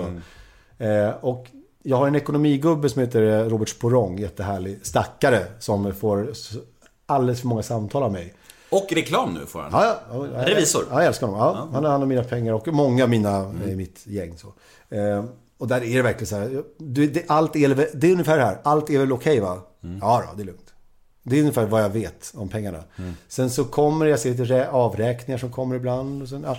Men det är absolut inte så att jag upplever att jag så här, kan bara spendera och dra på in på Chanel-butiken eller Schuttis och bara köpa present varje vecka till min fru. Jag har liksom inte den känslan. Nej. Jag känner mig liksom... Jag vill ta det lugnt liksom. Så här. Son nu som ska liksom... Vi kommer till sonen. Ja, ja. Nu ska Eh, vi snacka men- lite om, om låtskriveri då. Om eh, folk du har jobbat med. Eh, Så vi ändå tar oss lite framåt.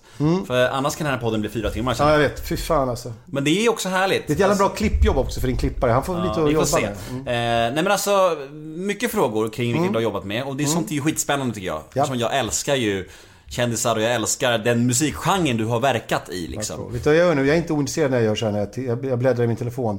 Det är för att det finns på Spotify har någon lagt upp en lista med nästan alla låtar jag har gjort. Mm. Eh, Då kan jag påminna mig själv om vem jag har jobbat med. Du har väl till och med skrivit I'll never stop med en synk, eller hur? Ja, vet du vad? Den lå- fan, vad I'll äl- never stop. Dun, dun, dun, dun, Den. eh, oväntade grej. Kakan Hermanssons favoritlåt. Ja, och Nemo Idéns. Och Nemo, vad var roligt. Det är också en låt som är in, Det är en av mina... Det svider när jag tänker på den låten på grund av att den skulle då vara en av mina första faktiskt när det skulle rulla in cash. Eh, För det var rätt länge sedan där. Och den låten bestämde de precis när de en vecka, en vecka kvar. Och vi visste också att deras album skulle sälja 4 miljoner första dagen. Typ, för de var så jävla hypade. En synk alltså? En synk. Ja. Eh, Justin Timberlakes första band. Han, den här låten lyfter de bort från USA-albumet och har bara på övriga världen-albumet. Är det sant? Ja. Det skulle jag påstå måste ha kostat mig 12 miljoner kanske. Fan. Det är rätt hård grej att bara säga Ah, för att de känner att den är lite för Backstreet Boysig. Och de hade sån jävla rivalitet där att inte låta som varandra. Den var lite för Backstreet Boys känsla i. Eh, sa de, tänkte de och tog bort 12 miljoner från mitt eh, konto. ja, var, men den är jättehärlig. Men, det, men jag tänkte på den stridande grejen. Eh, Men om vi ska gå igenom lite artister då, som du har jobbat med så ska du få liksom beskriva dem, tänker jag. Du ska, jag ska säga en artist eller ett band, så ska du få säga så här vad som är, vad som kännetecknar dem. Eller, så här. Är du med? Ja, jag- vänta, vänta.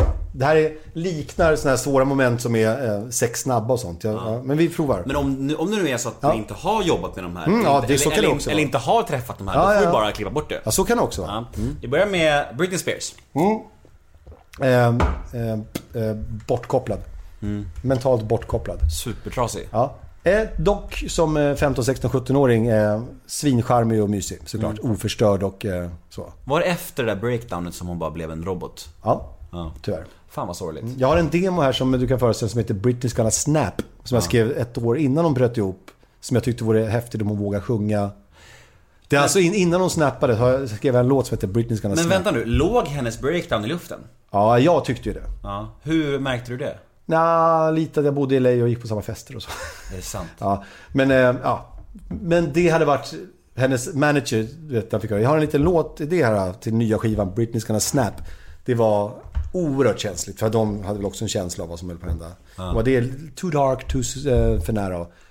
Hur som helst, Britney eh, efter det mycket svårnåbar. Jag, jag har en känsla av när jag träffar henne, vilket inte är alls ofta, att hon tittar lite så här. Gick vi i samma klass när vi var... Nej, vi har jobbat 40 Åh, gånger ihop och ätit. Vi har, jag spelade in sång med henne i timtal och du vet. Och hon känns ändå som att hon så här... Du sa ätit. Tänkte du säga ecstasy eller någonting? Nej, nej, nej. Så vi har ändå varit på mitt sätt. Vet, man har luncher, middagar, pratat, garvat, spelat in i studion. Vet, Ja. så här, då är det kusligt att hon tittar lite så här med en blick som vi har setts förr. Ja. Eh, ibland. Så. Det är lite så, lite bort... Korta svaret bortkopplad, det andra långa svaret allt efter. Ja, jag sa aldrig att dina svar behöver vara Nej, korta. vad cool. Det var de sex snabba. Ja. Fan vad du har koll. Nej, men jag har ju lyssnat på sju av dina poddar den här veckan. Det kan vi säga, Alltså, vi ska vi komma kom- till det? Jag älskar alltså, jag är podcastkonnässör och gourmand. Eller gourmet, va? Vi kommer till sex snabba också. Ja, visst. det här är inga snabbfrågor. De kan vi faktiskt kanske stryka. Det kan vi göra, vi får Ja, se. ja. Eh, men min syrra var, var faktiskt och såg Britney Spears i Sandviken. Ja, jag var faktiskt på väg dit men jag jag är nog glad att jag inte var där. Hon sa att det var det sämsta hon har Ja, sett vet, någonsin. det hör var det. som att se en, en Viking Line karaoke-tävling. Usch ja. ja. Absolut, fy fan. Justin Timberlake. Eh, s- första ordet för övrigt. Eh, den här eh, talang-DNA av Guds nåde. Eh, till exempel som... Nu är han i och för sig ganska ambitiös med sin golf. Men alltså att han då golfar, då är det inte bara att han tycker det är lite mysigt att golfa som Will Smith eller någon annan. Han är så här, det kan gå på touren. Det, han är jävla bra. Skolad. Ser- Det ser inte så annorlunda ut när han spelar golf och de som är på högsta nivå. Och skicklig på det mesta. Eh, supercharmig. Eh, svinbegåvad. Skittråkiga låtar ibland, tycker jag. om- Som inte funkar så bra på konserter. När jag har gått på konserter med honom så tycker jag att det... Eh, till skillnad mot en synk, där kunde det lyfta på grund av att det var poppiga, rena dängor. Hans låtar en tendens att liksom inte bli så roliga på konserter. Ja. Eh, eh, men så ska man säga om honom. Ariana Grande. Mm. Eh, där har vi en eh, eh, underhållningsbroiler eller vad man ska säga. Alltså en riktig klassisk eh, showat sen hon var två, tre år. Eh, kul brud för att hon är så liksom rebellisk och galen och, eh, och eh, ofta så sympatisk men stökig umgås då i de stökigaste av stökiga gaykretsar inom Hollywoods. Så det blir väldigt rörigt och härligt. Eh, Men är då så här, svinbegåvad och nästan, nästan för drillad för att vara en människa man kan få kontakt med som känns på riktigt. Tyvärr. Men, men är as eh, grym. Skit därför krånglig att jobba med. Men vi har respekt för de här krångliga för det är ofta... Det är inte många superstjärnor som inte är krångliga. Det Hon har ju haft ett kämpigt år kan man säga. Ja, ja, verkligen. Eftersom du är så jävla transparent så tänker jag att jag ändå måste fråga. Har du legat med någon känd kvinna? Mm. Det, nu, jag tänkte också säga, jag får inte lämna ut mina mest eh, känsliga vänner. Nu tänkte jag då, Ma- Martin till exempel. Eh, och min fru ska respektera vad hon tycker. Så Jag gillar inte att du pratar om vilka du har varit med innan. Eller så skiter hon i det. Jag måste bara lite så tänka efter. Låt mig svara så här då. Det är naturligtvis så att precis som en del regissörer får till det med någon skådis ibland när det blir ett intimt eh, lyckat samarbete. Så har det hänt även mig många gånger. Eh, fast med betoning på verkligen många gånger och förr. Faktiskt. Eh, för Na- det- det- namn! Vi vill ha ett namn! Ja, jag vet, jag vet. Men eh, det är Du kan snirkla dig och försöka runt svar här men det är fan... Det blir ingen namn eller? Eh, Vi ses, om jag... eh, Jag måste tänka några varv i huvudet. Nej men det här på riktigt, det kan ju vara så att... Att det på riktigt verkligen inte är okej för... Det är, om det är någon som ett tydligt har haft ett förhållande med så kan folk lista ut och det var okej att den personen... De har nog haft sex också. Det kan man nog lista Mm, ut. Men så enkelt är det inte här vet du. Nej, det behövs Skit i det. Vi- vi- vi låter skiter det i. Vi klipper bort det där. Ja. Jag vill inte Nej, någon- behåll det och så att man blir arg för att man inte vet det var. Frågor utan svar, det kan vi Ja. ta bort tycker jag. Och så tycker jag också det är svårt för att jag tar i lite för hårt med att jag ska så här, ge ett äkta bra svar. Och så tycker jag det är svårt med såna snabba eh, bästa låt du vet och så här. Jag, jag har ingen... Jag, Christer Henriksson som du har haft eh, hos dig. Också en... Eh, på äldre, senare tid en god vän till mig. Lyll hos mig. Han är väldigt härlig. Lyll hos mig och dig som också kanske kan se det som en vän till dig. Men det är, en- det är en, här, en riktigt, riktigt eh, fynd att få bli vän med honom. Han säger så mycket kloka saker. Han sa kanske också i en intervju med dig att han gillar, när han går till en intervju, det här försöker jag leva efter då. Så tänker han det ska bli så himla spännande att se vad jag har att säga. Själv då. Att det ska bli kul att se vad jag säger. Liksom. Och det försöker jag ha som inställning. Så jag har noll färdiga Paolo Roberto-aforismer. Noll. Ja. Och inga färdiga listor, så Fredrik Strage heller eller någonting. Så, inget av det. Kängorna haglar. Ja, men ändå kärleksfulla kängor. Ja, det tycker jag. Men, men, Men visst. vi går vidare till Idol Ja. då. Ja. Mm. Så vi hinner med det också. Eh, var det självklart att hoppa på det tåget när du fick frågan? Ehm, nej, jag fick, jag fick faktiskt frågan 2004, eller vad fan det var, när, de, när det skulle sätta igång. För det är ju rätt stor eh, grej att gå från doldis-låtskrivare till liksom en offentlig person i ett nöjesprogram. Absolut. Ja. Och, även, och då, när de frågade första gången, då var jag 32 typ. Nej, vänta. Jo, det 22? Jag kan inte räkna längre. 32 måste jag ha varit. Såklart. 15 år sedan alltså. Ja, 32. Ja, eh, det Första juryn? Första juryn. Ja, men så Är det sant? Så här, vi ska starta Idol i Sverige. Vi behöver en jury. Alexander Kronlund, är du intresserad? Vi vill ha dig i juryn som den här... Då... Eh, Var någon annan klar då? nej, Nej. men de höll på liksom och på där med lite branschfolk. Förmodligen Brej. Jag vet, det är ju så här ibland. eh, De frågar några så är det nummer fyra man får ta in. Mm. Som när du får ta in reserver ibland. eh.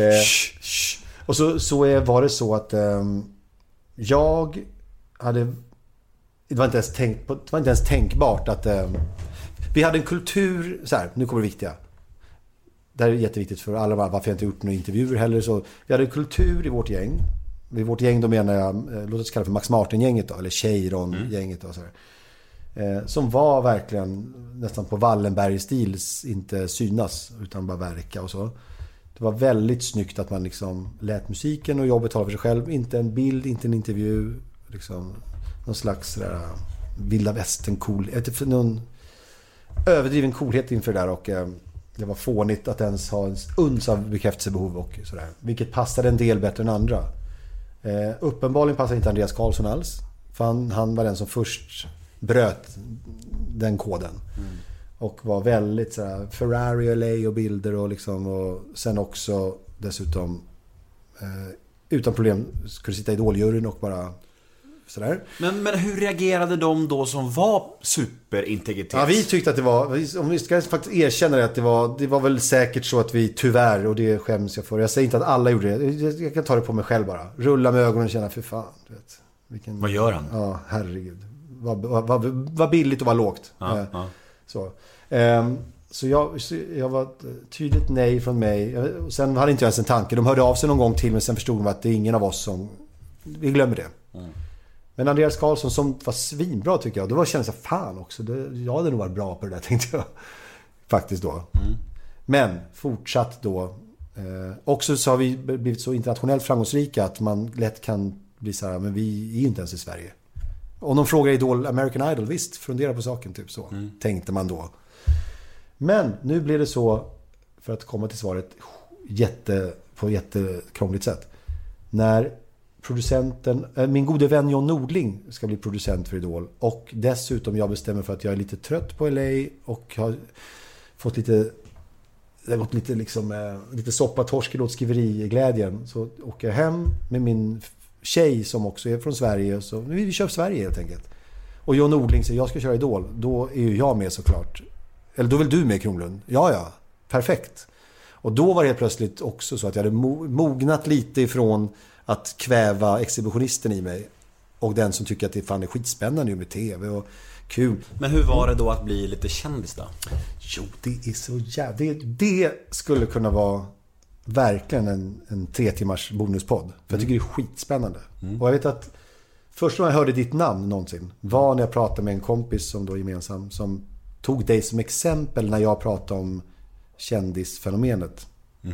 Vem var människan och när var det här? Då ska jag tänka om jag kan hänga ut den här människan. Nej, jag skojar. Det här var faktiskt inte så farligt. Eh, Det var eh, Bea Usma. Mhm, Schyffertsex. Ja.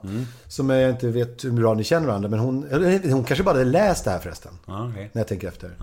Och tyckte det var fascinerande. Hon hade känt för dig på något sätt. Men det var, hade, handlade då om att eh, det har varit en jättesug efter kändisskap och bekräftelse. Och sen en otrolig chock när det försvann. Det var något sånt. Som var exemplet. Det var för att komma ihåg, vad, vadå Nemo? För då hade jag inte varit i Sverige och visste inte något. Så, så då kom jag att du fick bli en bild där för mig av reality show, kändisar, backlash, baksmälla och allt det där. Eh, Men så kändisgrej har varit laddat för mig för att jag nog har haft... eh, Jag tror att alla människor har ett jättestarkt behov av att... Man vill bli sedd och det finns inget tydligare sätt att bli sedd på än att bli kändis. Då är man ju jävligt sedd. Så. Eh, till och med man blir känd för någonting, att man har spytt i ett konstigt lekprogram som blir viralt på YouTube, vad det nu kan vara. Så är det nästan så här, till och med då är det kul att bli känd säkert. Fast det inte är för någonting kanske man önskade. Men så man vill bli sedd, man vill bli känd. Det finns inget som är mer tabu i vårt samhälle än att vilja vara känd. Det är fruktansvärt eh, eh skamligt. Och jag, jag känner att jag så här, jag är ändå okej med mig själv och tycker att jag, så här, sånt kan man erkänna. Att det finns ju en jättehärlig känsla i att eh, kändis kan symbolisera att man eh, tillhör och syns och fick vara med som, i gruppen. Så, Det så, li- ja du vet. det Det är jävla filosofiskt eh, svarat men... Eh, Det är lika mycket tabu att tycka om kändisar. Alltså Ja, jag, så här, jag älskar ju att intervjua kändisar och då kan folk tycka så här, Ja. vad är det du gillar så Exakt, med tabu. det? Alltså det här är största, det här är större tabu. Det var så jag pratade om det här från början med mina vänner då. Mm. Jag upptäckte att det är större tabu där kring kändisskap än sex och religion och pedofil, pedof, kanske pedofilgrejen är känsligare. Incest kanske? Ja, så här, jag är oerhört attraherad sexuellt av, jag kan inte ens säga det nu eftersom det kan klippas ut. Men du vad jag menar. Det är väl lite mer spänt att säga än att jag älskar att träffa kändisar eller vad du Mm. Vad tänkte du säga? Jo, att kändisskap det är så pass... Nej, vad är du attraherad av? Ja, exakt. Soundbite. eh, eh, klipp ut det och använd. Jo, eh, eh, att... att de, eh, eh, ord, uttrycket är ju så här. Att, eh, skällsordet kan vara kändiskåt. Det är ett, det är ett så pass begrepp så alla vet vad det är. Att vara kändiskåt. Det är jävligt pinsamt ju. Att bli till sig av en kändis. Tabu. Och det är större tabu, håller jag med om, än att tycka att det är ganska härligt att vara känd. Det ty tycker folk kan så här, ge en kändis att jag fattar det ändå. Du har fått erkännande och så. Framför allt, det är ju värre för dem som är influencers eller något liknande som inte varit duktiga på dragspel utan de bara blev kända. Eller knulla i TV. Vet så. Ja. Ouch. Ouch, ouch. Men vi måste gå in på Idol nu fan. Ja. Men håll med om att det här ämnet är ju laddat och kul. Ja, det är jättespännande, jag tycker det. Och, jag, och när, jag, när jag skjutsar samtalet vidare så är det Ja. inte för att, Nej, nej, nej, det är nej, inte för att det är ointressant. Det är för att vi har inte- det är inte del för ett. långt annars. Detta är inte del 1 av 12. Nej, exakt, det här är inte Idol. Eh, Men min idol, alltså, Kurre, kan inte det bli, från och med Kronlund-intervjun, så blev det då att vi har ett, del 1 av 12 och precis. på, på oerhört bra, intressanta gäster. Ja. Exakt, ja men vad bra. Det, där har vi självbilden igen. Ja. Eh, min bild av Idol är följande. Inför säsongen tänkte man, nu måste väl landet ändå vara slut på talanger. Och sen börjar auditionturnén och man slås av varje jävla grym audition. Det är helt fantastiska auditions överallt. Och sen så börjar fredagsfinalerna och då tänker man, nej jag hade nog rätt trots allt. Talangerna är fan visst slut. Det tror jag stämmer på alla år utom förra. Och det är en risk för att i år skulle kunna ha den här utvecklingen. Det är, det är ju eh, klockren analys. Tack. Man kan absolut inte ändra på ett enda ord och det var perfekt formulerat. Och du, så där kände jag också. Jag kände ångesten och oron för att det måste vara färdigfiskat nu. För, därför att de, de kan väl inte ha gömt sig allihopa. Och, och det, så är det bara. Och, och de nya då som ska komma fram, det är de som nu först är 16 år eller modiga. Men, ja. Man är inte så duktig i den åldern heller. Man brukar ofta behöva vara 23 för att vara riktigt bra. Så så är det ju. Och han som var sådär förra året så pass svinbra som heter Chris Clefford och vann hela skiten förra året. Han var ju också, han hade ju försökt några gånger tidigare. Han var nästan färdig artist egentligen. Man skulle kunna säga att han nästan var lite för bra för den här tävlingen. Typ så. Och då får man se dem, den typen av sånger. Vi har några sådana i år som sjunger, när de sjunger bra, så pass bra att det är på super, super hög nivå. Eh, men det, men, det är en, men, men man känner ju oron för att det är ett underhållningsprogram. Och känner, om det inte är bra sånger då, då är det inte underhållningsprogram som är skönt att titta på. De här fredags. Det är kul när det liksom är skakigt, kanske fram till de här livesändningarna. Men det är inget kul att titta på falsk sång eller nervös sång och de kommer av sig. Och så. Det blir inte liksom en bra show. Så det blir vi alla. och Alla vill att det ska gå skitbra för alla hela tiden nu. Men med det sagt, varför du har rätt är också för att det bara är så att hur fan är det möjligt? Och eh, varför har vi så få tennisproffs topp 10? Alltså det går inte. Det, det är liksom ingår så här att har man tur så dyker de upp och får feeling och utvecklas jättesnabbt och självförtroende och blir duktiga. Men de är 16, 17, 19, de är så unga nu också. Och så här, ja, jag har sjungit lite hemma och så ska man då direkt, direktsändning. Jag blir nervös. Som ändå så här, och Bagge blir fortfarande nervös fast han har gjort det en massa år. Förstår man? De är ju svinnervösa. De är, har ingen erfarenhet riktigt, har inte hittat sig själva. Ja, det, så det är snarare, jag tycker det är chockerande att man fortfarande hittar de som genomför låtarna från, från början till slut och faktiskt sjunger till och med riktigt bra ibland. Och så. Och, och så har man tur så hittar man någon svinbra. Men eh, det är intressant hur hård tittaren är i soffan ibland. Mot, eh, jag tycker fan inte det var lika bra i fredags. Det falskt på några ställen. Ja, hon kräktes inte, hon sjöng i två minuter. Prova själv, så. Ja. Men alltså Ja. om, man, om man tänker på en sån som Maximilian då, så Mm. om vi ska vara helt ärliga nu. Att han går så långt som Mm. han gör i tävlingen. Hur mycket har det med talang och idol att göra? Och hur mycket har det liksom med att fylla någon slags knasighet och underhållningskvot i tävlingen? Att han, att han av oss, för först finns det skeden där vi tycker så här, de här ska vara med. Då var han ett gränsfall för mig personligen. Eh, För att jag tycker att det, om det är för skämtigt så brukar jag inte tycka att det är så mysigt. Eh, om det är för spexigt. Men han hade någonting som är bra i sin röst. Så jag kände vad spännande det skulle vara om man eh, taggar ner på spexigheter kanske så kom det fram någonting vackert där ur. Då kan det vara så att det inte går att göra det med honom. Men det är min lilla förhoppning personligen med honom. Eh, men han är absolut då en eh, kategori som det inte riktigt var jag... Eh, han, han hör... Det känns lite mer som att han hör hemma i Talang än Idol. Det känns lite så. Det känns som det. Alltså, och vi Ja. som ändå har verkat i TV-världen Mm. lite grann. Vi, vi, vi, vi nosar gärna till oss det här. Här är det TV4 som gärna vill ha med lite Mm. Ja, underhållning. Men sen är det mångfald. Så mångfald som SVT är så stenhårda med rent typ lag... Eh, enligt lagboken så att säga. Vill väl också alla eh, så gott som det går följa med mångfaldskänslan. TV4 också. Inte, pratar vi inte etnicitet och sånt bara utan eh, typer och personer och vad de representerar och så. Så går det, har man tur, så finns det liksom lite, lite av allt möjligt i liksom, i temperament och eh, kultur och eh, personlighet. Eh, men eh, jag skulle väl säga att det... Sen är det tittarna. Sen helt plötsligt så är det bara tittarna då. Eh, Men angående resten av juryn då? Finns det något tillfälle där ni har rykt ihop så pass illa att det klipptes bort?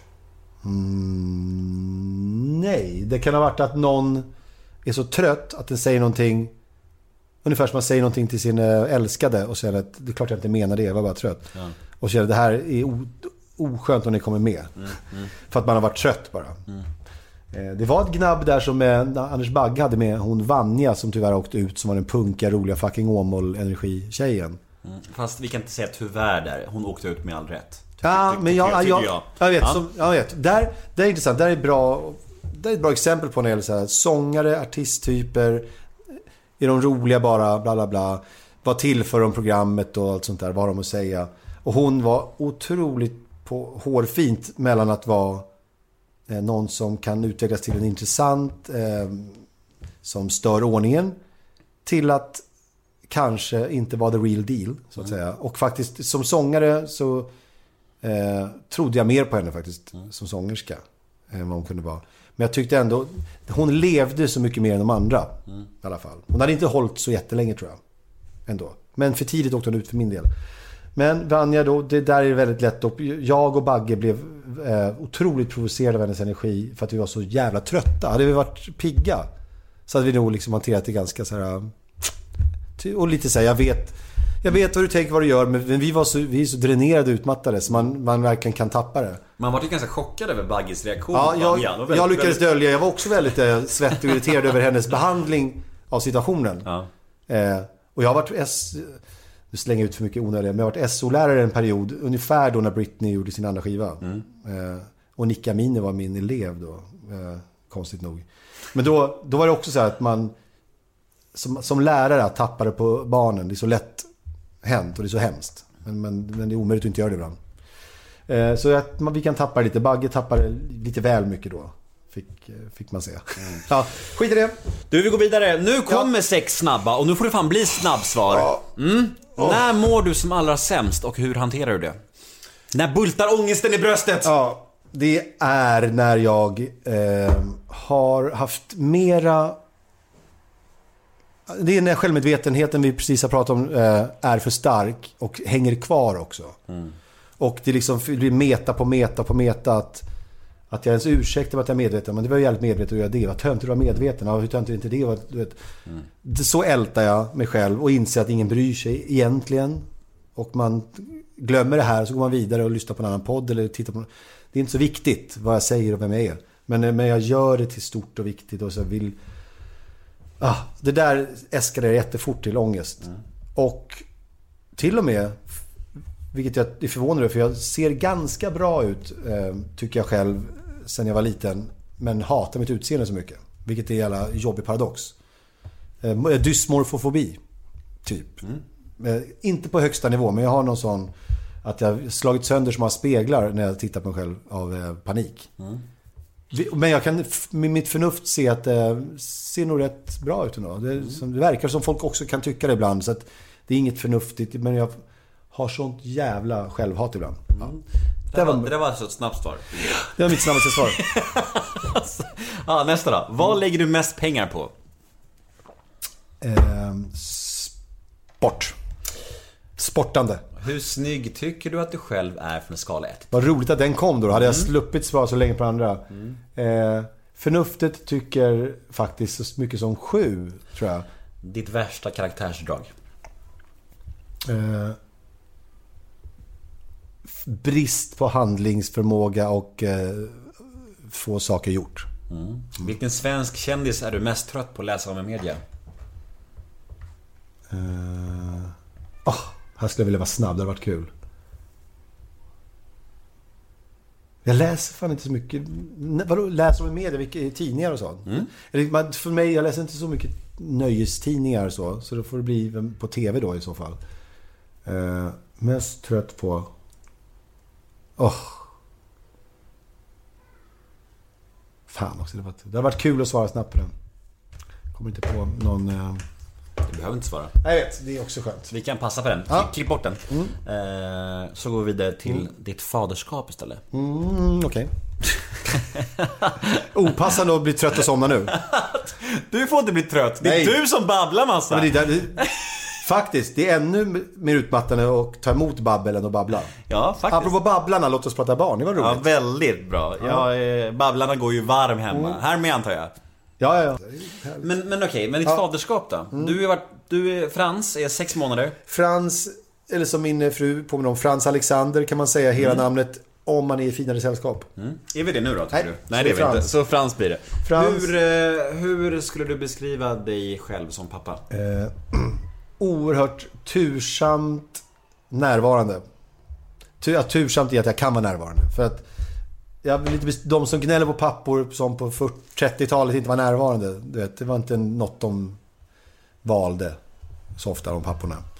Så nu, sen, moderna tider, jag har privilegierat jobb. Jag kan till och med, eftersom jag är äldre då, för mitt första barn så gammal. Så har jag ingen karriär att stressa över att jag måste tyvärr, tyvärr tänka på. Så jag inte hinner träffa mitt barn. Så perfekt för mig. Jag har tid och råd att vara med. Jag har varit med honom nästan varje dag i nu. Han är åtta månader. Eh, Det är underbart. Så jag, är- väldigt närvarande både tid och känslomässigt. Det är jävligt härligt. Men eh, trodde du att du skulle få barn? Nej. Jag eh, var helt säker på... För de, innan den relation jag har nu. De tjejerna jag träffade var så pass mycket äldre än jag ofta. Så de hade redan... Jag var bonuspappa till 12-åringar eller... Jag har alltid dragits till äldre tjejer sedan jag var liten. Sen kom det då som en slags gudomlig intervention. En situation där jag blir uppraggad. Så var det faktiskt. Eh, Om hon säger emot så är det fel. Eh, Så minns jag det. Jag, eh, nej, så var det. Jag blev uppraggad av en tjej. Vi träffades bla bla bla. Hon var mycket yngre och jag tyckte det var i början faktiskt eh, ovant och lite besvärande till och med. Framförallt i mina PK-kretsar. När var det här? Eh, fem år sedan. Men... I, i LA?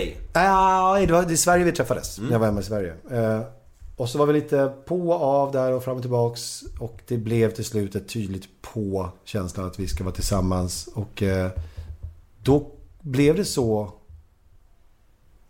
eh, att vi... ehm, att, jo, det var tänkbart helt plötsligt. För innan var det då faktiskt typ inte alls på frågan.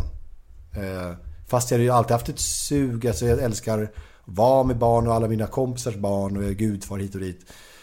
Eh, men så kunde det helt plötsligt det var möjligt för att eh, min eh, kvinna inte var i den åldern att det inte gick att få barn. Så det var ju jävla tur det. Så det var nog något väldigt mycket... känner- Du vet, ibland känner man när ödet verkligen tränger sig på. Så här, jag ska ha ett barn och eh, varsågod, här har du världens roligaste, härligaste tjej och hon vill också ha barn. Och bla bla. Så det var fantastiskt. Det är många som tycker jag är tråkig nu ju, också. För alltså jag, var ju, jag hade ju lite att komma med som nu så här, Äldre, fri, gränslös, du vet. Och det där som berättar roliga historier för de som tyvärr hade ett tajt liv med lite tid och inte så mycket spännande. Och nu lever jag mellan tennishall och bebis och blöja och eh, märker att så här, ah, stress. Det är inte så mycket, det inte så mycket roliga historier längre som... Eh, Men känner du dig tråkigare också? Eller, Nej, nej, nej. eller det där fi, fina, härliga måste väl överväga? Ja, andra? ja. Oh, ja. Alltså, man, det finns nog hos alla en liten skräckkänsla av att eh, allt, man kan titta på det som försvinner och, inte det man får. Men jag är väldigt mycket just inne på vad jag får nu med... med eh, också tillhör den typen av människa som haft svårt med nära intima relationer med andra vuxna människor. Det krävs djur eller barn, så att säga. För att våga. Eh, och då har det varit bonusbarn, så jag har inte vågat ändå hela vägen eftersom det är någon annan som egentligen är pappan. Utan man har haft en sån bonusfamiljerelationsgrej. Men jag kom jävligt nära mina förra bonusbarn, Tyra och Hector. Väldigt nära dem. Och är fortfarande har kontakt med dem. Men nu då att få fullt ut så här, utan att stoppa mig själv. Få känna så direkt och djup kärlek. För det vågar jag faktiskt. Det pratar, min fru erkänner, hon är också så barn av en sån uppväxt att man är lite, har lite skal och det är läskigt. Och, så det är den stora, stora grejen. Eh, ren eh, kärlek fram och tillbaks. Eller, ja.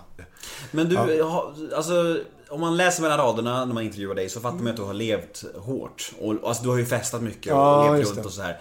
Omställningen då till, till idag liksom. Och Mm. hur hårt var det? Alltså vad, vad skulle du säga, din relation till alkohol och droger Ja. genom åren och idag? Ja, för ingen Nemo-podd utan drogsnack faktiskt. Nej, så är det. Det är min grej. Ja, jag menar det. Så är det ju.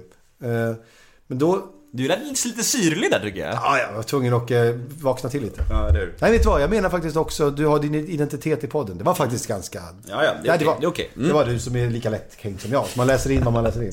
Så är det verkligen. Ja. Så här, jag har vuxit upp med en socialarbetande mamma. Som har tagit hand om narkomaner, alkoholister och prostituerade. Och min bonuspappa var narkoman, alkoholist och så. Så jag har då tidigt tänkt att jag ska fan i mig inte vara så respektlös mot morsan att jag, att jag håller på med eh, alkohol och droger och sånt. Så jag var väldigt eh, eh, duktig inför mamma och drack väldigt lite.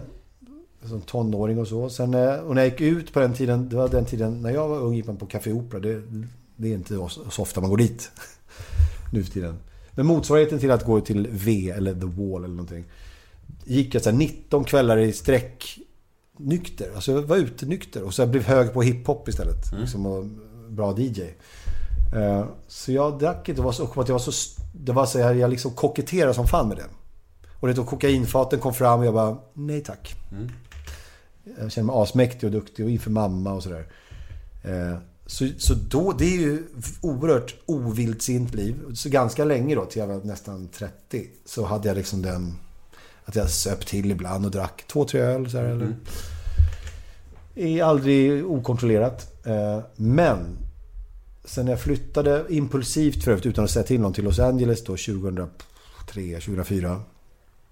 Då tänkte jag att här har jag ett perfekt fönster av att eh, prova lite annan eh, livsstil och hitta nya sidor hos mig själv. Då menar jag verkligen så här klädstil, sällskap. Eh, knarka lite, hur farligt kan det vara? Och liksom, och ta ut svängarna på alla möjliga plan. Eh, så då gjorde jag det. Och då, där, en av dem, så här, bränna mycket pengar period. 16 miljoner. 16 miljoner på ett eh, fest och knark och bo dyrt och så. Ja. Eh, så ja, man kan väl i, för, en, för en gångs skull ett kort svar. Eh, när det var som roligast. Jag eh, levde ut eh, både knasigt sällskap, knasiga droger. Eh, jag är nog ingen missbrukartyp för jag fastnar inte liksom i det heller. För så mycket som jag höll på så borde jag ha mycket större problem att lägga av. Eh, så jag kan bara, jag bytte ut det mot eh, någonting trevligt så här. Spela tennis och pingis som en galning eller någonting. Så var det lugnt. Jag tror Filip och Fredrik har sagt i någon podd att mm, de sa någonting om, om dig, om att du var lite exceptionistiskt lagd. Eller he- heter det det? När man, jag vet inte, klär ut sig till kvinna och är lite Ja, ja, ja, extrem. Ja men extrem, jo men så här, jag är extrem. E- Är det exceptionist? Jag vet inte. Ja, exhibitionist är jag också och jag kan eh, älska... Vad betyder det då? Ja men det är ju mer att man vill synas egentligen. Men, eh, men också kanske ex excentrisk. Ja, det kanske Nej, var snarare det. Excentrisk kan de ha sagt i så fall. För då är det att jag... eh, Men och, extrem? Alltså att du, Ja. att du har... Okej, vi tar alla de här e-orden här. Ja. En, bla- en blandning. Ja, jag är excentrisk på så sätt att jag kan gilla och klä mig eh, eh, glittrigt och flamboyant och eh, Mm. det kommer från Prince och Bo- Bowie och alla mina förebilder. Från, så det, jag är också extrem med att jag, så här, fan vad pingis verkar kul. Då är det inte långt kvar. Och där är då på riktigt så att jag, då hänger jag dygnet runt med Gio Waldner och Äpplet och spelar sex timmar om dagen. Går på alla knattematcher och är så här, blir liksom, domarna på pingis-SM, tja, du vet så här, helt extremt eh, hårt gå in för det. Och sen så hoppar jag till något nytt och så nytt och så nytt. Och jag har samma inom golfen, inom tennisen nu. Och så. Eh, och vad är det senare? Eh, Exhibitionist. Ja, men och exhibitionist är väl och, och det är ju då att vilja synas. Och det, det är nog så att jag har den här kluvenheten att jag vill ju helst vara ensam och inte att någon ska eh, kräva någonting. Jag vill ju, så här, det här är sjukt, jag vill vara mest ensam och själv hela tiden. Och är typ det mest sociala jag känner. Det är jävligt märkligt säkert. Det är säkert jättelätt att svara på psykologiskt. Men jag är inte riktigt säker på varför. Men jag vill, det enda jag vill är på något sätt bara vara själv i mina böcker typ. Så du har aldrig varit orolig för din alkohol och drogkonsumtion? Nej, jag tror, jag, jag tror att lyckligtvis så är jag nog ingen eh, missbrukarpersonlighet. Eh, jag har ändå liksom testat lite allt möjligt. Eh, och inte riktigt fastnat för och alkohol till exempel tror jag bara, det säger min fru i alla fall, där blir jag bara en härligare människa. Så och jag dricker ganska måttligt ändå. Men jag tycker att det funkar bra på mig. Alkohol och benzo, vet, kokain, otäck drog. Alkohol, benzo, det funkar bra på mig. Det är som med Torsten Flink, han blir ju lugn, nej han blir, han blir aktiv på, eh, på morfin. Vet, allt är oförutsägbart. Alltså mina minnen från alkohol och benzo i en blandning är ju icke-minnen. Jag får ju minnesluckor på så nio timmar. Det bara försvinner allting. Ja, det låter underbart. Precis, det var, det var the good old days. Jag vill ju vara, jag vill komma så nära växtriket som möjligt i tillstånd. Ju längre minneslucka desto bättre. Ja, eller bara att, att, jag inte, att hjärnan inte ens fungerar. Ja, ja. Bara slå av. Ja, jag har ingen, ingen, ja, ingen framtid, ingen dåtid. Jag förstår. Eh, på ett sätt är ju du väldigt speciell. För att vi pratar om din barndom som inte alls var lika lycklig som jag trodde. Jag hade målat upp att du skulle vara så här supertrygg och lycklig. Men det var, lite, det var lite ruffigt liksom. Ja, det, var, ja, det är det. Så Och sen har du levt ganska liksom hårt och gränslöst och ändå ganska destruktivt. Och ändå sitter du här liksom och, och mår bra och ser ut som million bucks och liksom, det är ju speciellt. Jävla grattis till det. Ja, vet du, grattis till att jag ser ut som Million Bucks på TV i Idoljuryn tycker jag. Eh, där börjar jag närma mig en slags 9 av 10 tycker jag. Men, men eh, jag blir jag blir nästan lite, jag skäms lite när någon känner igen mig på stan och så ber jag om ursäkt för att jag inte är lika snygg som på TV. Och så har du sett en, har du ens sett eh, omslagsbilden till den här, till den här ep- ep- episoden? Nej. Så, så jävla snygg. Det är lugnt alltså. Okej, ja, fan, jag gillar med smink och bra kläder alltså. Ja. Ja, jag, blev, jag blev väldigt stolt när du kom fram och ställde dig och gav mig en kram när jag hälsade på dig då. Idol. Du var väldigt sminkad och snygg då. Ja, härligt. Ja, jag vet inte vart jag komma med den frågan, men det, det var en komplimang. Eh, vi ska köra ett ett ord om som alla mina gäster får gå igenom. Ja, lida sig igenom eller? Ja, men så är det det. är så. Eh, det går ut på att jag ser fem stycken svenska kändisar som brukar skapa lite reaktioner. Okej. Och du får säga första ordet som kommer i ditt huvud när du hör namnet. Try me. Är du med? Japp. Ett ord om Alex Schulman. Alex Schulman. Eh, ett ord. Berättargeni. Eller Sveriges mest musikaliska berättare. Det var ju inte ett ord. Nej, men jag hade berättargeni i ett ord. Fan vad folk håller på sådär mycket i det här segmentet. Nej, det är svårt med ett ord alltså. Ja, jag, Ja, ja. jag, jag försöker på nästa. Berättargeni. Bra. Marcus Birro. Kämpare. Kämpe. Ja, det är bra. Sara Larsson. Den där soliga uppväxten jag inte hade. Det är inte ett ord, men eh, jag tror hon hade den soliga uppväxten som, jag, som du trodde jag hade. Ja, men precis. Ah, näst, det blir inget ett ord, men vi försöker vidare. Det är omöjligt att göra ett ord av med dig tror jag. Ja, ja, ja. Jimmy Åkesson.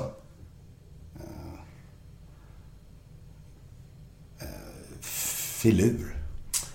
Leif GW Persson. Eller, eller eh, ondskefilur kan jag nästan lägga till. Han förlurar med väldigt mörka krafter. Ja, förlåt, vill gå vidare? Ja. Leif GW Persson. Late bloomer. Inget av de här var ett ord. Late bloom. Funkar inte det då? Late bloomer. Okej, eh, omtyckt säger jag på GV då. Ja, ja. Tack, bra jobbat. Eh, avslutningsvis ska vi damma av lite lyssnarmail. Och då har vi några mail här som mina trogna lyssnare och dina största fans har skrivit. Där, där det tillåts fler än ett ord. Ja, verkligen. Ja, här, kan, här kan du gå tillbaka till ditt vanliga jag och snacka Okej, på. okej, ja. Fast du kör ditt vanliga jag i ett ord om också, så att det spelar roll. Eh, nummer ett av lyssnarmailen. Berätta om din relation med Harry Styles. Mm, Harry Styles, eh, han dök upp som ett, eh, ett underbart ungt yrväder eh, i mitt liv. Eh, innan One Direction slog igenom i, första gången. När jag blev förälskad i honom. Han är väldigt lätt att bli förälskad i. Eh, sen dök han, dök han upp lite senare igen eh, när han kom till vår studio borta i LA och jobbade mycket. Eh, jag ser honom mest som min innebandykompis faktiskt. Han var med och var jävligt härlig. Oväntat bra på innebandy för att vara brittisk pojk. Helt sjukt, han var jävligt bra.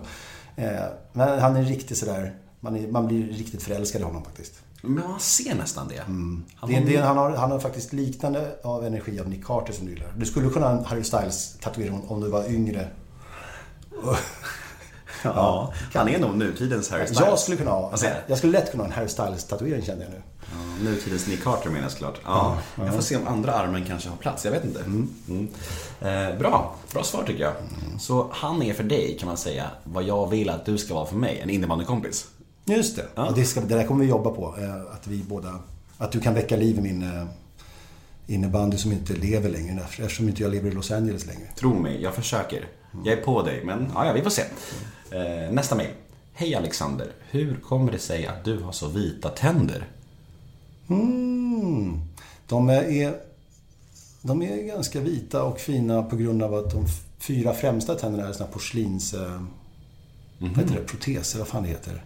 Jag hade, jag hade fuckat upp en tand och så fixade jag den och så fixade jag till... Då kunde man sätta på protes så blir de lite längre och också lite fräschare. Nu valde jag i och för sig bara, jag tror jag valde fyra av tio på skalan av vithet. Så det var inget anabokchock jag ville åt. Eller i och för sig, det här var ju innan anabokchocken. Eh, eh, men, men därför är de ganska fina. Du, du, du har porslinständer alltså? Ja, eller, ja. Men borstar man dem som vanligt eller? Ja, ja. Okej. Ja, ja. De är skitsnygga mina fyra framtänder. Men finns det en stökig historia bakom den här eh, bristen på gamla tänder? Nej, bara lite oflyt med Mängden... eh, DNA i tänder tror jag. Det var faktiskt inte så... Jag har ju rökt mycket också i och för sig. Visst. Nej, jag, jag, jag, jag skyller allt på mig själv. Eller på mamma som rökte så mycket så jag tyckte hon var häftig. Nej, Det är lätt att skylla på alla. Nej det är bara... Jag, jag var dum och nu har jag snyggare tänder än innan. Ja, det har du verkligen. Sa du snyggare tänder än dina? Nej, nej, än innan faktiskt. Fan, nu börjar jag bli trött och sluddra. Förlåt. Jag, jag bara, snyggare tänder än dina. Jag bara, tack ska du så ha. här elak är inte jag. Nej, jag vet det. Eh, nästa mejl. Berätta om din relation med Max Martin. Mm, har vi varit inne lite på det va? Ja, vi, snack, men vi snackade mest om eh, liksom hur du kom fram, inte så mycket om din vi, relation. min relation är väl egentligen så att vi är nästan som... Eh, vi är som tajta som bröder ändå. Vi har liksom känt varandra så pass länge och så väl. Eh, jag tror... Om man ska säga någonting om relationen så är det nog att jag har nog lite mer rollen som lillebror och hans storebror. Alltså, Han är ju bara några månader äldre. Men han hade tidigt karaktärsstyrka som inte jag hade. Så han tog ofta den här Skärp dig nu för fan Alexander. Få ordning på dig själv nu nu orkar jag inte säga till dig längre och så vidare. Lite som en, den skötsammare storebrorsan. Ja, ni känns ju som varandras eh, motpoler. Ja, på, på en del sätt. Sen är vi ju, för, alltså folk, det vet jag inte om jag sa, det känns som jag sa det innan men eh, att eh, ja, vi kan lätt luras på telefon och ingen hör vem som är mig eller jag eller Martin. Men, eh, men vi är också väldigt, väldigt olika. Framförallt det här med integritet versus gränslöshet. Det är våra största olikheter. Det är welcome to the dark side. Ja. Du är så välkommen här hos oss. Nej, men jag hoppas, jag tror jag pratade om Martin innan. Jag är så jävla svårt att komma ihåg eh, allt vi pratade om. Vi pratar så mycket och så länge. Ja, men det är bra. Vår, vår klippare får ett bra jobb att göra. Japp. Och vi börjar bli klara nu. Eh, har du några visdomsord innan vi säger hej då? Att man ska följa dig på Instagram, kolla på Idol, streama din, streama din musik. Ja just det, ska jag jobba upp mina... Vi ligger ju du och jag puttrar kring 14K. Ja. Medan eh, Bianca och de här har en miljon. Ska vi verkligen ens försöka komma upp till det? Jag vet inte. Jag är inte så jäkla aktiv på Insta. Men visdomsord. Pff, det är inte min grej att komma med snabba, koncisa visdomsord alltså. Eh, eh, mitt visdomsord till mig själv varje dag är eh, släpp taget om gamla onödiga tankebanor. Från destruktiva, traumatiska eh, händelser. Det är bra. Typ. In och följ Alexander Kronen på Instagram. Titta på Idol, streama hans låtar så han blir ännu rikare. Verkligen. Ja, Jag behöver, jag behöver en... Jag behöver en ny bil. Jag behöver, jag behöver en, en, en, Du behöver in, en innebandyklubba. en vinterjacka till Frans. Ja, precis. Nej, precis. Jag behöver flera innebandyklubbor. Ja, du, det här var ju supertrevligt. Vad fint, fint att du ville, ville, vara med. Hoppas vi inte liksom hade en vissen ton mot slutet nu när vi... Nej men shit, jag tror att det, det här var en av de längsta inspelningarna någonsin och jag tror att om vi tappade energin under andra halvan så kan nog folk förstå det tror jag. Jag, är en, en, jag känner mig själv ganska bra ska jag säga, men jag är ändå chockad över hur jag lyckas göra svar onödigt långa och trassliga. Det är förbannat alltså. Men eh, jag övar på det. Eh, för att i Idoljuryn har vi ungefär 25-30 sekunder när vi ska ge ett omdöme. Och de har ju problem med mig då i produktionen. För att få mig att vara så kort. Så att du får inte stänga av än, utan jag är inte klar med svaret. Jag skojar. Stäng av nu, stäng av! Nu stänger jag av. Puss och kram. Puss. Hej. Hej.